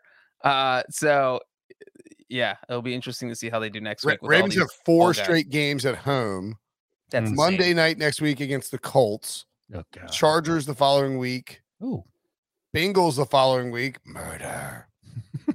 red rum. Um, and then Vikings at home. Jeez, come on. But that is after their bye. Worst case, three and one. Absolute worst case, three and one. Full offense to Breech. Yeah. So Baltimore should be sitting in a pretty good spot. Okay, as we sit here, Yeah. who you taking to win the division? Uh, I would still take the Ravens. you took them at the beginning of the season. Mhm. I'm going to begrudgingly stay with the Browns, although I mean there are reasons not to. But I, I, I'm I'm higher on the Browns than I I was before. uh Breech, who would you take to win the division? Uh, first, I'm going to say that the Ravens are just the seventh team over the past 30 years that have got to play four straight home games during a regular season. That's pretty rare. hmm That is pretty rare. As for who I would take to win the division, I dare you to say it. Say it. Say it, you coward. I say the Br- a team in Ohio. The Bringles. That's not a team. Say it. Say it. I'm picking a team in Ohio to win the division. He Say- said pick which team. Say who it is. There's uh, just Say uh, your answer, you coward. I need to look at all their schedules. Say your have time to answer. do that. Oh my gosh. The Browns. Oh, Okay. boo. Oh, he missed. You did. He missed. Oh. We do we do have some fat Randy talk coming up here in a minute. Uh, let's take a another break. A second. That's right. A second break, and That's we will. Uh, Breech will. We'll see if we can shame Breech into saying that he thinks the Bengals win the division. Mm. The uh, where I lost my place in my rundown. Of course I did. The Colts and Dolphins. Ugh, what a gross game this was. It was No idea how this game went. I think it went over because it was like 43 was the total. Should have gone way under. Colts smacked the Dolphins around. Jacoby Brissett looked terrible. Carson Wentz looked okay. Jonathan Say Taylor it. went. say it. Say it with your chest. What with my chest? Did he look good? Not a He's out here balling on zero ankles. Oh, I mean, they were missing five starters, two offensive linemen, and Carson Wentz and Jonathan Taylor were the only two people breathing on their offense. I, still put up this game was just points. mid. It was just miserable. The, the Dolphins got a first quarter field goal, didn't score again until 10 minutes left in the in the fourth. Wait, and the. Dolphins only got a first quarter field goal because the Colts muffed a punt, and the Dolphins recovered it at like the 20 yard line, and they got zero yardage and then kicked a field goal. Yeah, the Dolphins had two essentially garbage time touchdowns in the fourth quarter, sandwiched around a Colts touchdown that made it 27 to 10. This is a non-competitive game. The Colts smothered Jacoby Brissett. He looked terrible. And uh, am I supposed to say Carson Wentz looked good? I don't, I don't he looked fine. Well, they were a winless team, and he as It was a mentioned- big win for the Colts.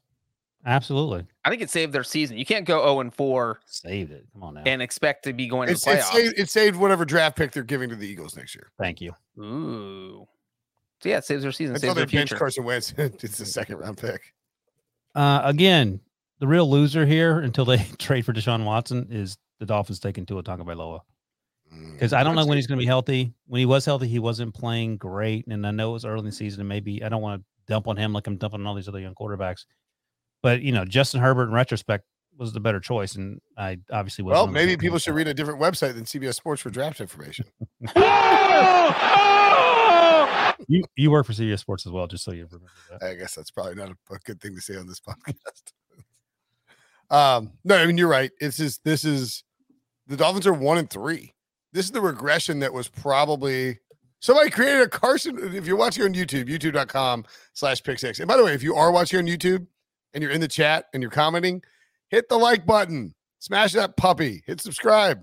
Somebody created Carson Wentz snap count at Carson snap count and it's it's an Eagles fan, obviously.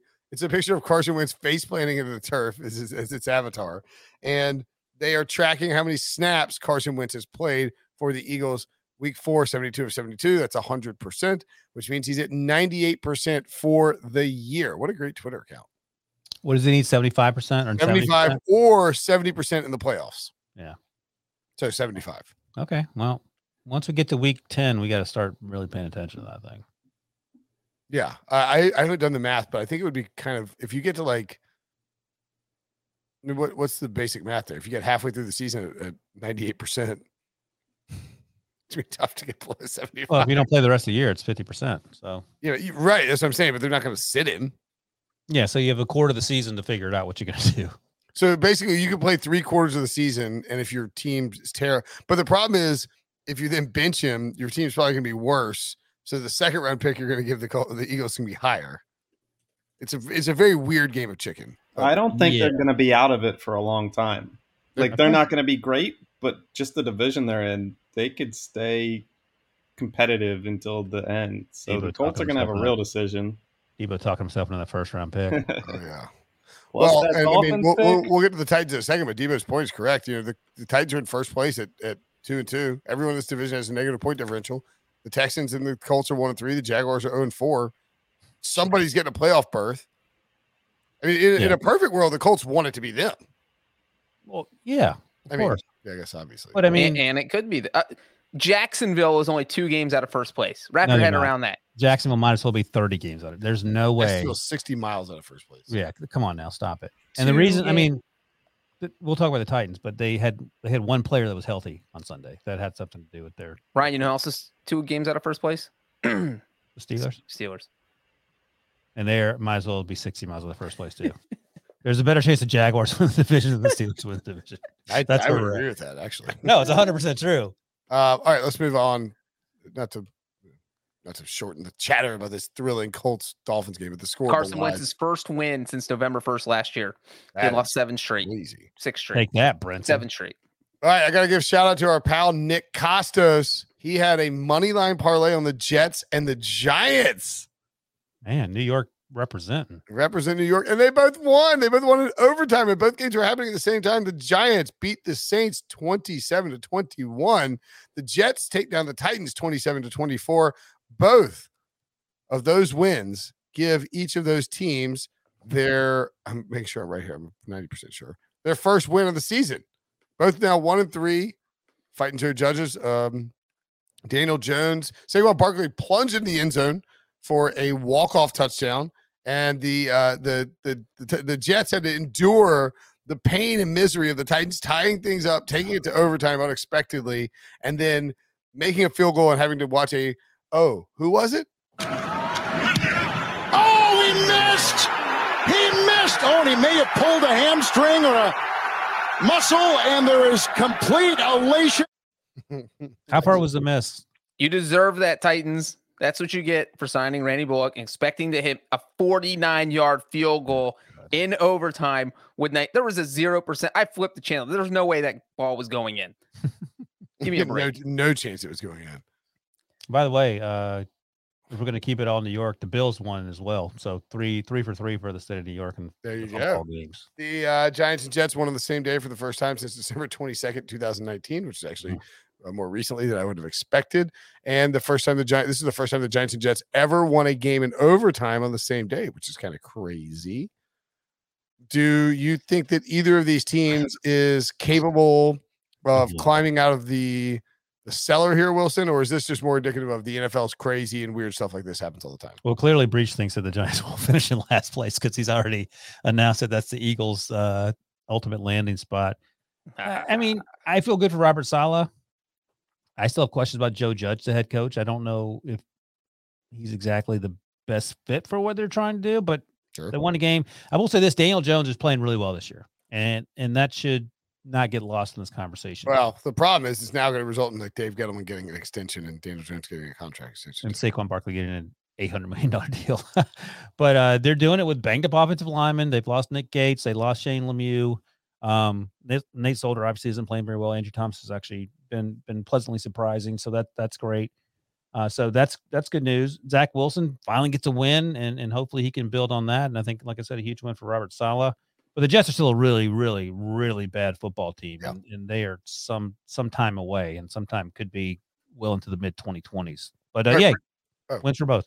Uh, Breech, I'll ask you this: worst loss, the Titans or the Saints? Uh, the Titans. I, I think that it hurts the Saints more, but I think as far as like the optics of what happened, it goes to the Titans because the Titans. Uh, this is a team that's supposed to make the playoffs. Are losing to arguably one of the worst two teams in football, and it was a disaster from start to finish. Every time they were going, moving up and down the field in the first half, they just couldn't score a touchdown at least I think on two different possessions. They had a third and one at the Jets 11. Tannehill gets sacked for like a 10 yard loss. You kick a long field Oh, goal. he also had the um. Was it, the sack or was it when the ball went over his head? Oh yeah, that one. Yeah, yeah, yeah. So you they just had some boneheaded plays. Tannehill got sacked seven times, and I know that you don't have AJ Brown and Julio Jones, but you have Derrick Henry, and they kept feeding him, and he got 157 yards, and and it was just they didn't have anybody to go to in crunch time, and that seemed to be the issue. Besides the fact that Randall Bullock can't make Well, a 49 seems yard more an issue with the guys being injured. That's not. By the way, I think it was Andrew Siciliano. If it wasn't the the call of the day, someone one of the announcers ac- accidentally referred to Tannehill as Tanny Hole. that is my new favorite, my new favorite nickname ever. Tanny Hole. You got Tanny Hold. Uh, Corey Davis got a revenge game in seven targets, four catches, 111 yards, and a touchdown. The touchdown throw from Zach Wilson, probably his best throw as a pro. He's rolling right. He looks and sees Corey Davis. He motions him, says, wave, keep going. So get deep and just bombs this thing. And Davis hauls it in. And that was when I believe that at that point it gave the Jets, yeah, it was uh, 17 to all, catch that touchdown, 24 17 s- one play drive, 53 yard bomb. And and then the, I mean, the, I don't know how the Titans got down there and, and scored in that down the stretch with you. You don't have any receivers. None. They're like Kalif Raymond, but they they did, and they they get in there and they take it to overtime. It felt like the Jets were gonna have their hearts ripped out. I, I don't. uh, New York's not the, the Jets aren't going anywhere. I think the Giants could, in theory, get maybe involved in the playoff hunt, but probably not. Did you pick the Eagles to finish last as well? No, Okay, just Breech. that's just Breech. Just he's just trash. Passive aggressive breaches here. But I mean, but like the Titans are not. The Titans had a chance. You're supposed to win this game if you're Tennessee, and you win this game, and you get to, you know, what they they Three would have been one. three and one. They're and fine. you're two games clear of the Texans and the Colts, and you feel like you just got a chance to keep piling up these wins and just get some distance, for, you know. And mm, mm, mm, mm. Uh, here's the thing, though. Uh, They didn't have their two best players. well, two of the You're playing the best. Jets. They could have played with zero players and they should have won. Yeah. They get paid too. Any I mean, do? Sunday. They get paid in Good one. Uh, Ryan Taylor was sacked seven times. Seven Yeah. times by the Jets defense. That is a problem. The Titans offensive line has not played well this year. Tannehill's the most sacked quarterback in football at 17, including that opening day ga- opening day debacle against the Cardinals and then this game. And I mean, you look at this, like the, the Titans had 30 first downs to 16, 93 plays to 60, zero turnovers, 430 yards to 355. You can't lose that game to the Jets when you outplay them like that. He they can apparently. The Bears 24, Lions 14. You know what? We're going to group this with uh Done. Bills 40, Texans 0. Actually, no, we'll do Bears separately because I do think there's a conversation. Justin Fields, Kate was was you know You the quarterback, and it is best best game as a as a as a young young NFL player. Yep, he made some good throws. Darnell Mooney played well. Had 125 receiving yards. Yeah, I, I mean, you know, we talked about these the Jets being terrible. The, the Lions are not a good football team as well. Lions are terrible. And Jared Goff, you know, I say it every week. He's better than I thought he was going to be. I didn't give him enough credit in LA. He ain't a savior in Detroit just because. What am I talking about? Kalif Raymond's on the Lions. What, what am I, what am I talking about? Oh, I he he's on the Titans. Sorry, they've thrown the. uh, the, the powder blues probably fooled you. He caught It's- two touchdown passes from Jared Goff in this game. Right. Um, but yeah, no, this is encouraging for Justin Fields. I don't know what Matt, I don't know if he said after the game if Andy Dalton's healthy, what that means, but I think you want Justin Fields to play. And this is a game we had all penciled week four against the Lions, and he did what we thought he would do. And you just build on it. Dave Montgomery played really well. I think he quietly, after his rookie season, has been a really good running He had a nasty injury though. He's gonna be out a couple weeks. Oh, that's right. I forgot about that. Yeah. Our buddy Joe Musa was not happy about that. Yeah. Uh, the one thing I will say about the Lions, because we've been talking about how if uh, NFL standings were decided by moral victories, that they would be in first place. And this was another one of those completely whack games. Just from a, if you're a Lions fan, I don't know how you watch this team. So obviously they lose by 10 points. They had four possessions in this game. They got inside of the Bears' eight yard line. How many points do you guys think they scored on those four possessions? I'm going to guess 28. Zero. The answer is zero. Dang it. Four times inside of Chicago's eight yard line and zero points. The first one ended when the center snapped the ball off of Jared Goff's shoulder pad. Oh my which god, that was a, bounced over to the Bears, and one of the defensive linemen caught it. Boom, Bears ball. I mean, if that's not the most Detroit Lions play I've ever seen in my Yeah. entire life, uh, I don't know what is. Then they got down there again. They went for it on fourth down, failed, and they got down there again. And Khalil Mack strip sack Jared Goff, lose the fumble. Then they get down there again in the second half. That those first three were all in the first half, so they were just going straight down the field, but they couldn't score. Maybe it's okay to kick a field goal once in a while when you're playing a team who is not explosive on offense. You know, you're just you don't have to score a touchdown every drive. No, they- they- Uh, oh, Breech, you're wrong. They actually uh, did score a touchdown. They got seven points on five drives inside the Chicago eight. I was only talking about these four, not that one specifically. Oh, oh, God. There were four where they did not score, is what I said. Oh, okay. I don't know about that, but anyway. Yeah, that's it's good. Good maneuver by you there, but that's not how that works. That is how that works. No, So the four drives where they got inside the eight yard line didn't score. they had five drives where they got inside the eight. They yard got line. they had five total but how Oh, would we bu- know which four you were talking about? because I explained them to you. No, but you Each said how many points do you think they I got? on them? literally explained each one No, you said how many points do you think they got on them? On the four drives that I described. But we wouldn't know before. If somebody would have, if somebody said seven, you could have been theoretically correct. Right. And then you would have told me that that you were correct, and I would have agreed. Does anyone think that Andy Dalton should regain the job when he's No. quote unquote healthy? No, Matt Nagy. Well, Breech, yeah, even you Breech, don't you think need to admit that, that this needs to be Justin Fields' job. No, if Justin Fields won this game, just you got to go with him. Okay. Good.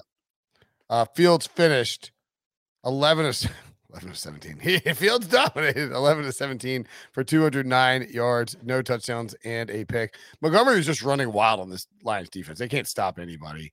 And Goff, 24 38, 299, two touchdowns, and no picks. He's going to continue to pile up these garbage time stats. He might lead the league in passing by the when it's all said and done. But he lost two. It wasn't garbage time though. I we just said it. He went up and down the field, and they weren't scoring. Okay. He he racked up these stats the whole game. First mm-hmm. half, he had a huge first half. They just couldn't score. Wait, he had a future huge first half in the first half. You sure about that? Well, Brinson said they were true. garbage time. All right, what's next? I, Okay, their first three drives were 55 yards, 60 yards, and 20 yards. Don't fall for this trap. Can we- Then their final four drives were 25, 44, 75, and 53. It was a lot of garbage time. Their first right. three were 63, 70, and 35. Oh, net yards, yeah, whatever. By the way, William Martin leaves. You can't give him. You can't give golf credit for penalties. Okay, listen, just listen to me. William Martin leaves a comment in the in the I YouTube chat. my hands. If Nagy goes back to Andy Dalton, least healthy. one hand is probably fine, William. A single hand will probably suffice. I think after you eat the first hand, you're probably not gonna eat the second hand. But I take your point. the Bills beat the Texans 40 to 0. You don't see that score very often. Mm. Somebody asked me before the game, should I bet on the Texans? I was like, what do you no, What are you gonna what? bet? It's like there was plus 19. It's a principal play. I was like, don't bet on the Texans. Can you tease it up to forty? Yeah, yeah. If you get the Bills plus four, or you get the Texans plus 41, sure, go for it. Uh, Davis Davis Mills, 11 to 21, 87 yards. Oh my God.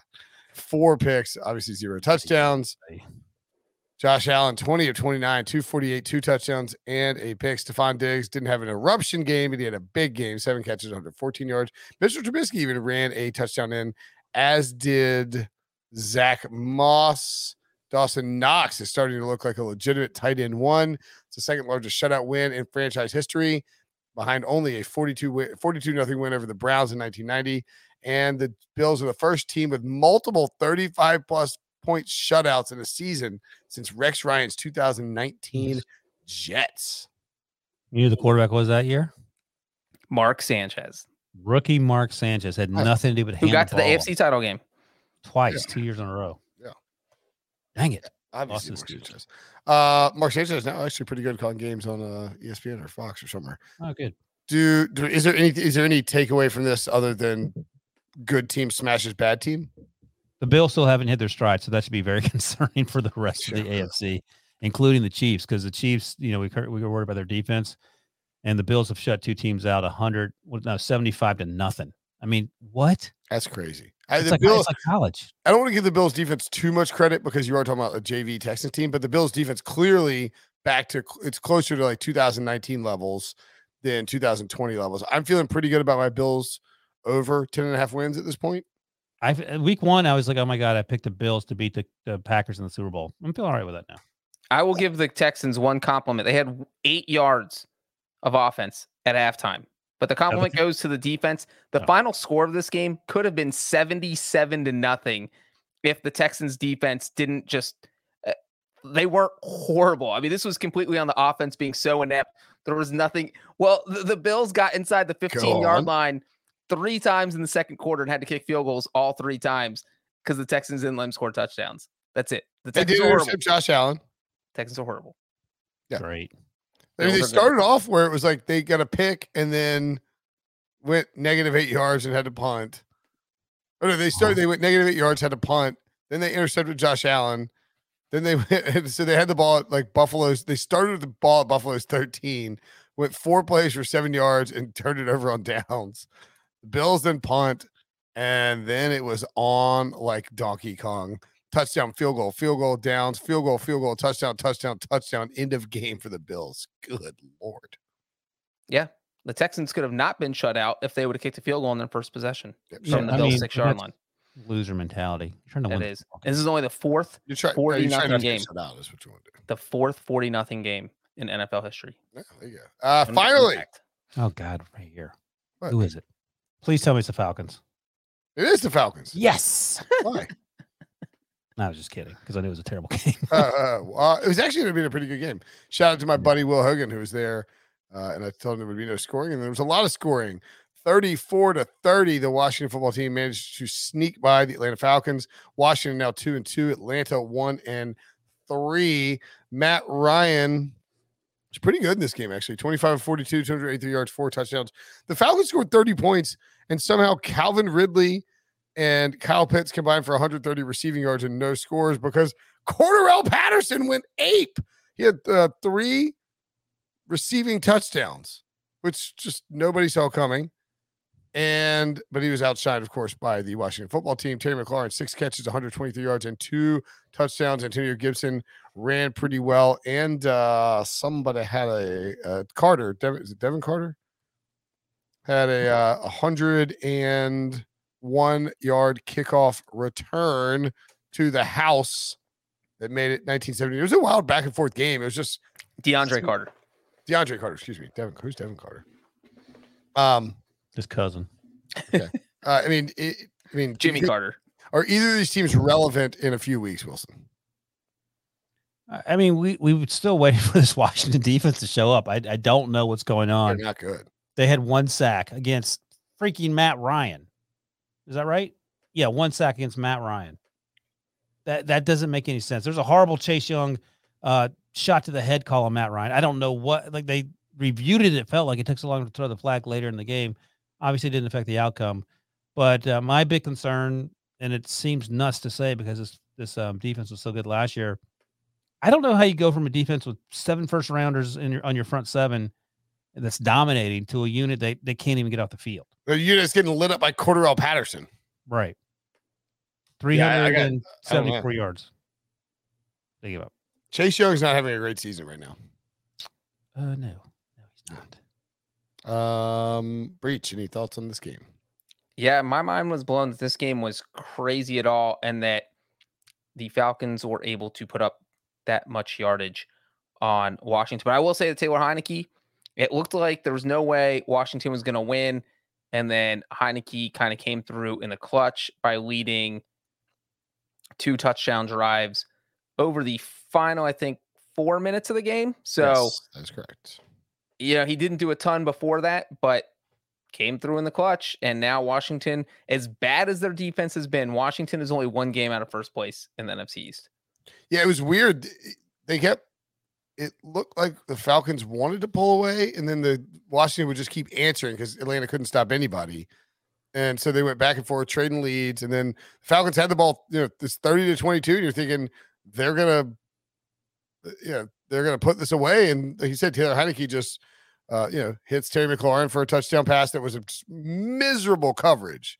Like he's being interfered with, the guy let go, and then McLaurin just turned around. There's this lollipop ball coming in. He catches it, and then, uh, of course, J.D. McKissic with an incredible diving touchdown catch into the into the extended pylon. Uh, It, it was a really exciting game that He went had over no the business pylon. He wasn't. He went over the pylon. They were trying to say today here in Stanford that he never was inside the pylon because there's some rule where you can jump out of bounds, and the the goal line it extends around the earth. It extends in perpetuity. Yeah, but you can't jump from the five yard line and jump sideways out of bounds, and then the ball goes over the goal. You pass the goal line five yards out of bounds, and it's a touchdown. You're out of bounds. Uh, McKissic's ball went over the pylon. There's no way it didn't, and that's suddenly a touchdown. That's never happened in the history of football unless it just happened on Sunday. Because that's the argument they were making. no, if you dive, I mean, I mean, you can't physically dive 15 feet in the air from. Let's say you can. Let's say you can dive from the five yard line. You dive into the stands, but you cross the goal line. That's a touchdown. yeah. No, it's not. Breech. That's insane. Have you ever heard that Breech? I thought it was a touchdown when they called it. It's hard to explain what happened. But you unless thought you, he like watch the play. you thought he got the ball over the pylon or not? I mean, it was close. But if he if he hadn't, would it have been a touchdown in your mind? It was too close. I'd have to You, watch. didn't get the ball- you don't have to get the ball over the pylon. It's the, the goal line extends in perpetuity. That doesn't make any sense. I mean, that's a dumb rule if that's the rule. I've never seen it called that way before. It's the first time since 2015 that Washington has won a game that where they gave up 30 or more points. All right. The the, the, And Matt the Ryan's goal, the first plane of the ever goal line loss to extends up Washington. and out. I know. I just gave you the example. If the if you can jump 30 yards, let's say, and you jump from the five yard line sideways into the stands, but you cross the goal line at some point, Sure, yeah. that's a touchdown. Yeah. Okay. Didn't know that. Learned I something. mean, new. yes, congratulations, Superman! You just scored. Like, Yeah. Superman, just go over the goal line. Don't be a jerk about it. I mean, yeah. All right, let's do some winners and losers. Who wants to start? I'm not sure we planned these ahead of time, so I'll just. I'm gonna go. We didn't plan. I'm gonna go first. All right, who you got? I was gonna say Mac Jones is a winner, but you guys won't like that because he lost the game, even though he played well. I'm going with Kyler Murray. Ooh. Kyler Murray's now four and zero, and he is a legit MVP candidate. No, I'm talking like that, but yeah, no, Kyler Murray played great. He is saving Cliff Kingsbury and Steve Keim's job simultaneously, and uh that team's legit. I mean, that, perhaps you mentioned they started four and went five and whatever to finish five and eleven, I guess, in 2012, whenever that was. Um, I feel like this team, this team feels like it's a playoff team. I think at four and zero, even though you're playing an extra Sure. game this regular season, I'm I I think they're making the playoffs. It's all because of Kyler Murray. Um, my winner's also in the NFC. It is the Dallas Cowboys. Of course, Mr. Bot 3000. Low-hanging is is back. back. Breech bot. Jerry Jones has programmed me, and what I saw today blew my robot mind. Not only did they win, but they beat a 3 and 0 Carolina Panthers team. oh my god, Uh, you know what? The thing though with the thank you for stopping Cowboys stay in character. Don't stop now. is that you know like we all expected their offense to be good. If Dak Prescott came out and looked healthy, it was going to be good. It is good. But the defense has been so amazing. I don't know what kind of miracles Dan Quinn is working, but he's working them because that defense is a hundred times better than it was last year. Mhm. And I know I said last week that I felt like this was a top three NFC team. I still feel that way. And now I feel like this team's going to clinch the NFC East by like a week 10. Yeah, I agree with that. Uh, I'll sort of steal from uh, I'll steal from Wilson a little bit. I, I, there are a couple different ones I was going to go with. I think Robert Saleh could qualify, but I will say that the my winner would be rookie quarterbacks. Oh god, just say That- Mac Jones. Mac Jones. No, I mean Ma- Mac Jones. I'm not going to say Mac Jones will win. Mac Jones lost, but he he acquitted himself really well in arguably the biggest stage of the entire 2021 NFL season outside of the you know, regular season, just because of the the number of people who are going to be watching that, the stakes of the game, the enormity of of Tom Brady coming back to his own house, and you're sort of supposed to be the new guy. He played really well. Uh, Trey Lance is now stepping in to be the starter for a few weeks for the 49ers. He can take that job. That makes him a winner. Whether or not you think he's going to play well, doesn't matter. Justin Fields played well enough to, in theory, keep Andy Dalton at bay. And if you're a Bears fan, you're like, thank goodness. Like we were petrified that this guy was going to be, uh, you know, a problem. And like I said, I was going to say Robert Saleh, but I just say Zach Wilson, who again elevated his play. It still had two interceptions, two bad interceptions, and look, you know, it looks exactly like what we thought. But he got his first win as an NFL quarterback, and I think that is. And Trevor a- Lawrence didn't play terribly. He had a chance Thursday night. Yeah. and I, I was just mostly meant for Sunday. So I think all of those rookie quarterbacks uh, should be considered winners for how they played and, and their situations and how they unfolded on Sunday. How about a loser, Wilson? Big Ben. It's gonna be the same one every week. Just go ahead and mark it down. Big Ben. Put in Mason Rudolph. Oh, It- it just let's get on with it. You know, I actually reminded people up here, Brinson, of your one of your millions uh, bowl predictions before the season. That Dwayne Haskins makes more starts than Big Ben. That, that could very well be the case by the time we're Let's go. said and done. I, I got a Carson Wentz versus uh, uh, Dwayne Haskins career bet with my buddy Blaine. Yikes. Reach. Uh, my loser is the Saints. They were hosting their de facto p- home opener. Everyone in New Orleans was pumped, and it looked like they had this game in the bag. It was 21 to 10 with like seven minutes left in the fourth quarter. And Daniel Jones and the Giants, th- that's the last team that should be able to overcome a two score deficit. Uh, but somehow they did. Saints defense had a meltdown down the stretch, and th- it just doesn't feel like Sean Payton knows what he wants to do with this Jameis Winston Taysom Hill thing, and he's just making things worse. Taysom Hill interception. Jameis Winston played well, but he's pulling them out at weird times. Saints are confusing, and they lost, and I don't know where this team's going to go next. My uh my loser, I'll say, and I know I said the Jets are sort of winners, and you know, I said that Mac Jones is a winner too, but I'm gonna I'm gonna say the AFC East because the Jets, Dolphins, and Patriots are now combined two and nine. Mm. The Buffalo Bills, they're three and one. They have two shutouts with a 75 point differential. They look like clearly the best team in this division by a substantial margin as long as Josh Allen is healthy and that defense keeps stepping it up. They were minus 155 before the season to win that division. Why did why do we not have children placed on uh, like in, like the value of whatever a child is on that wager or a car or something like that's the Bills are going to steamroll that division and I think it just becomes if you're the Bills like the Patriots Bill Belichick could be the loser too, right? Because he had to play Tom Brady in his house. He got exactly the game plan he wanted. Exactly. He wanted a slugfest, you know, bad weather. Tom Brady struggling a little bit. Mac Jones stepping up, and he just couldn't pull it off at the last minute. And the Dolphins just look like a team that's sort of lost and floating in the mall. So uh, this is going to be a tough road for them to find a playoff berth with the AFC East looking like it's already sewn up. Who wins the division? Who clinches first? The the Bills or the Cowboys? Uh, Bills. Cowboys are finally screwed up. Okay. Uh, Tara. Uh, so these, are- do you want me to read these from chat deeper or no? I don't know what I'm asking you. Yeah, let's read a couple. Uh, Tara. Pterodactyl, like pter- pterodactyl. Love love winner it. Andy Reid, 100 wins with two teams, and Casey looked like Casey again in the second half. I would agree with that That's a completely. dunk on Debo. Yeah. Oh! Sam Bruce Smith has losers, Broncos, Texans, and the Titans. Absolutely. Winners, Browns defense. Good call. The Jets and Zach Wilson. Yeah, totally. And Sam is listening to us from the future in Australia. So shout out. Oh, Sam. shout out to Sam. Tell us who wins Raiders Chargers. We won't let Breech say anything about a shrimp or Barbies. Bob Swirsky says loser is Wilson. Ah! Who's Zach Wilson? Ryan Wilson, Steelers and Mac go down. To the 49ers losses. All he has to soften the blow. Oh, up high, down hard. Oh, biggest loser. This is Sam Bruce Smith says, Oh, biggest loser is Wilson. Dave Damashek, the Steelers and Big Ben's arm. It's oh! a dunk fest. here. Piling on Wilson, my Yeah, let's God, who's laughing next year when Aaron Rodgers is the Steelers quarterback. when he's washed up. P.S. Walker says, winner, Eagles with all the high draft, co- draft capital they have this offseason from the Dolphins and Colts. Loser, every team in the AFC East minus the Bills. I thank you. Oh, Brinson, is that your burner account? I know. You stealing P. Walker's uh Yeah. And losers? she says, winners, Arizona, Kellen Moore and Dan Quinn. Agree with all of those. And by extension, Mike McCarthy. sure. Just stand there, donut. That's right.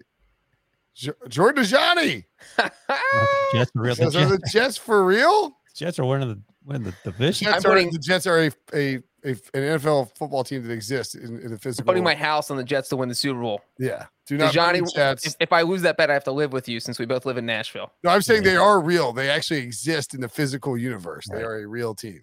They are not for real. And I'm saying, Dejani, get the guest room ready because I'm betting my house on the Jets to win the Super Oh, Bowl. okay. There you go. Uh, Dejani, you've got a new roommate, and he's a. and you're getting a baby.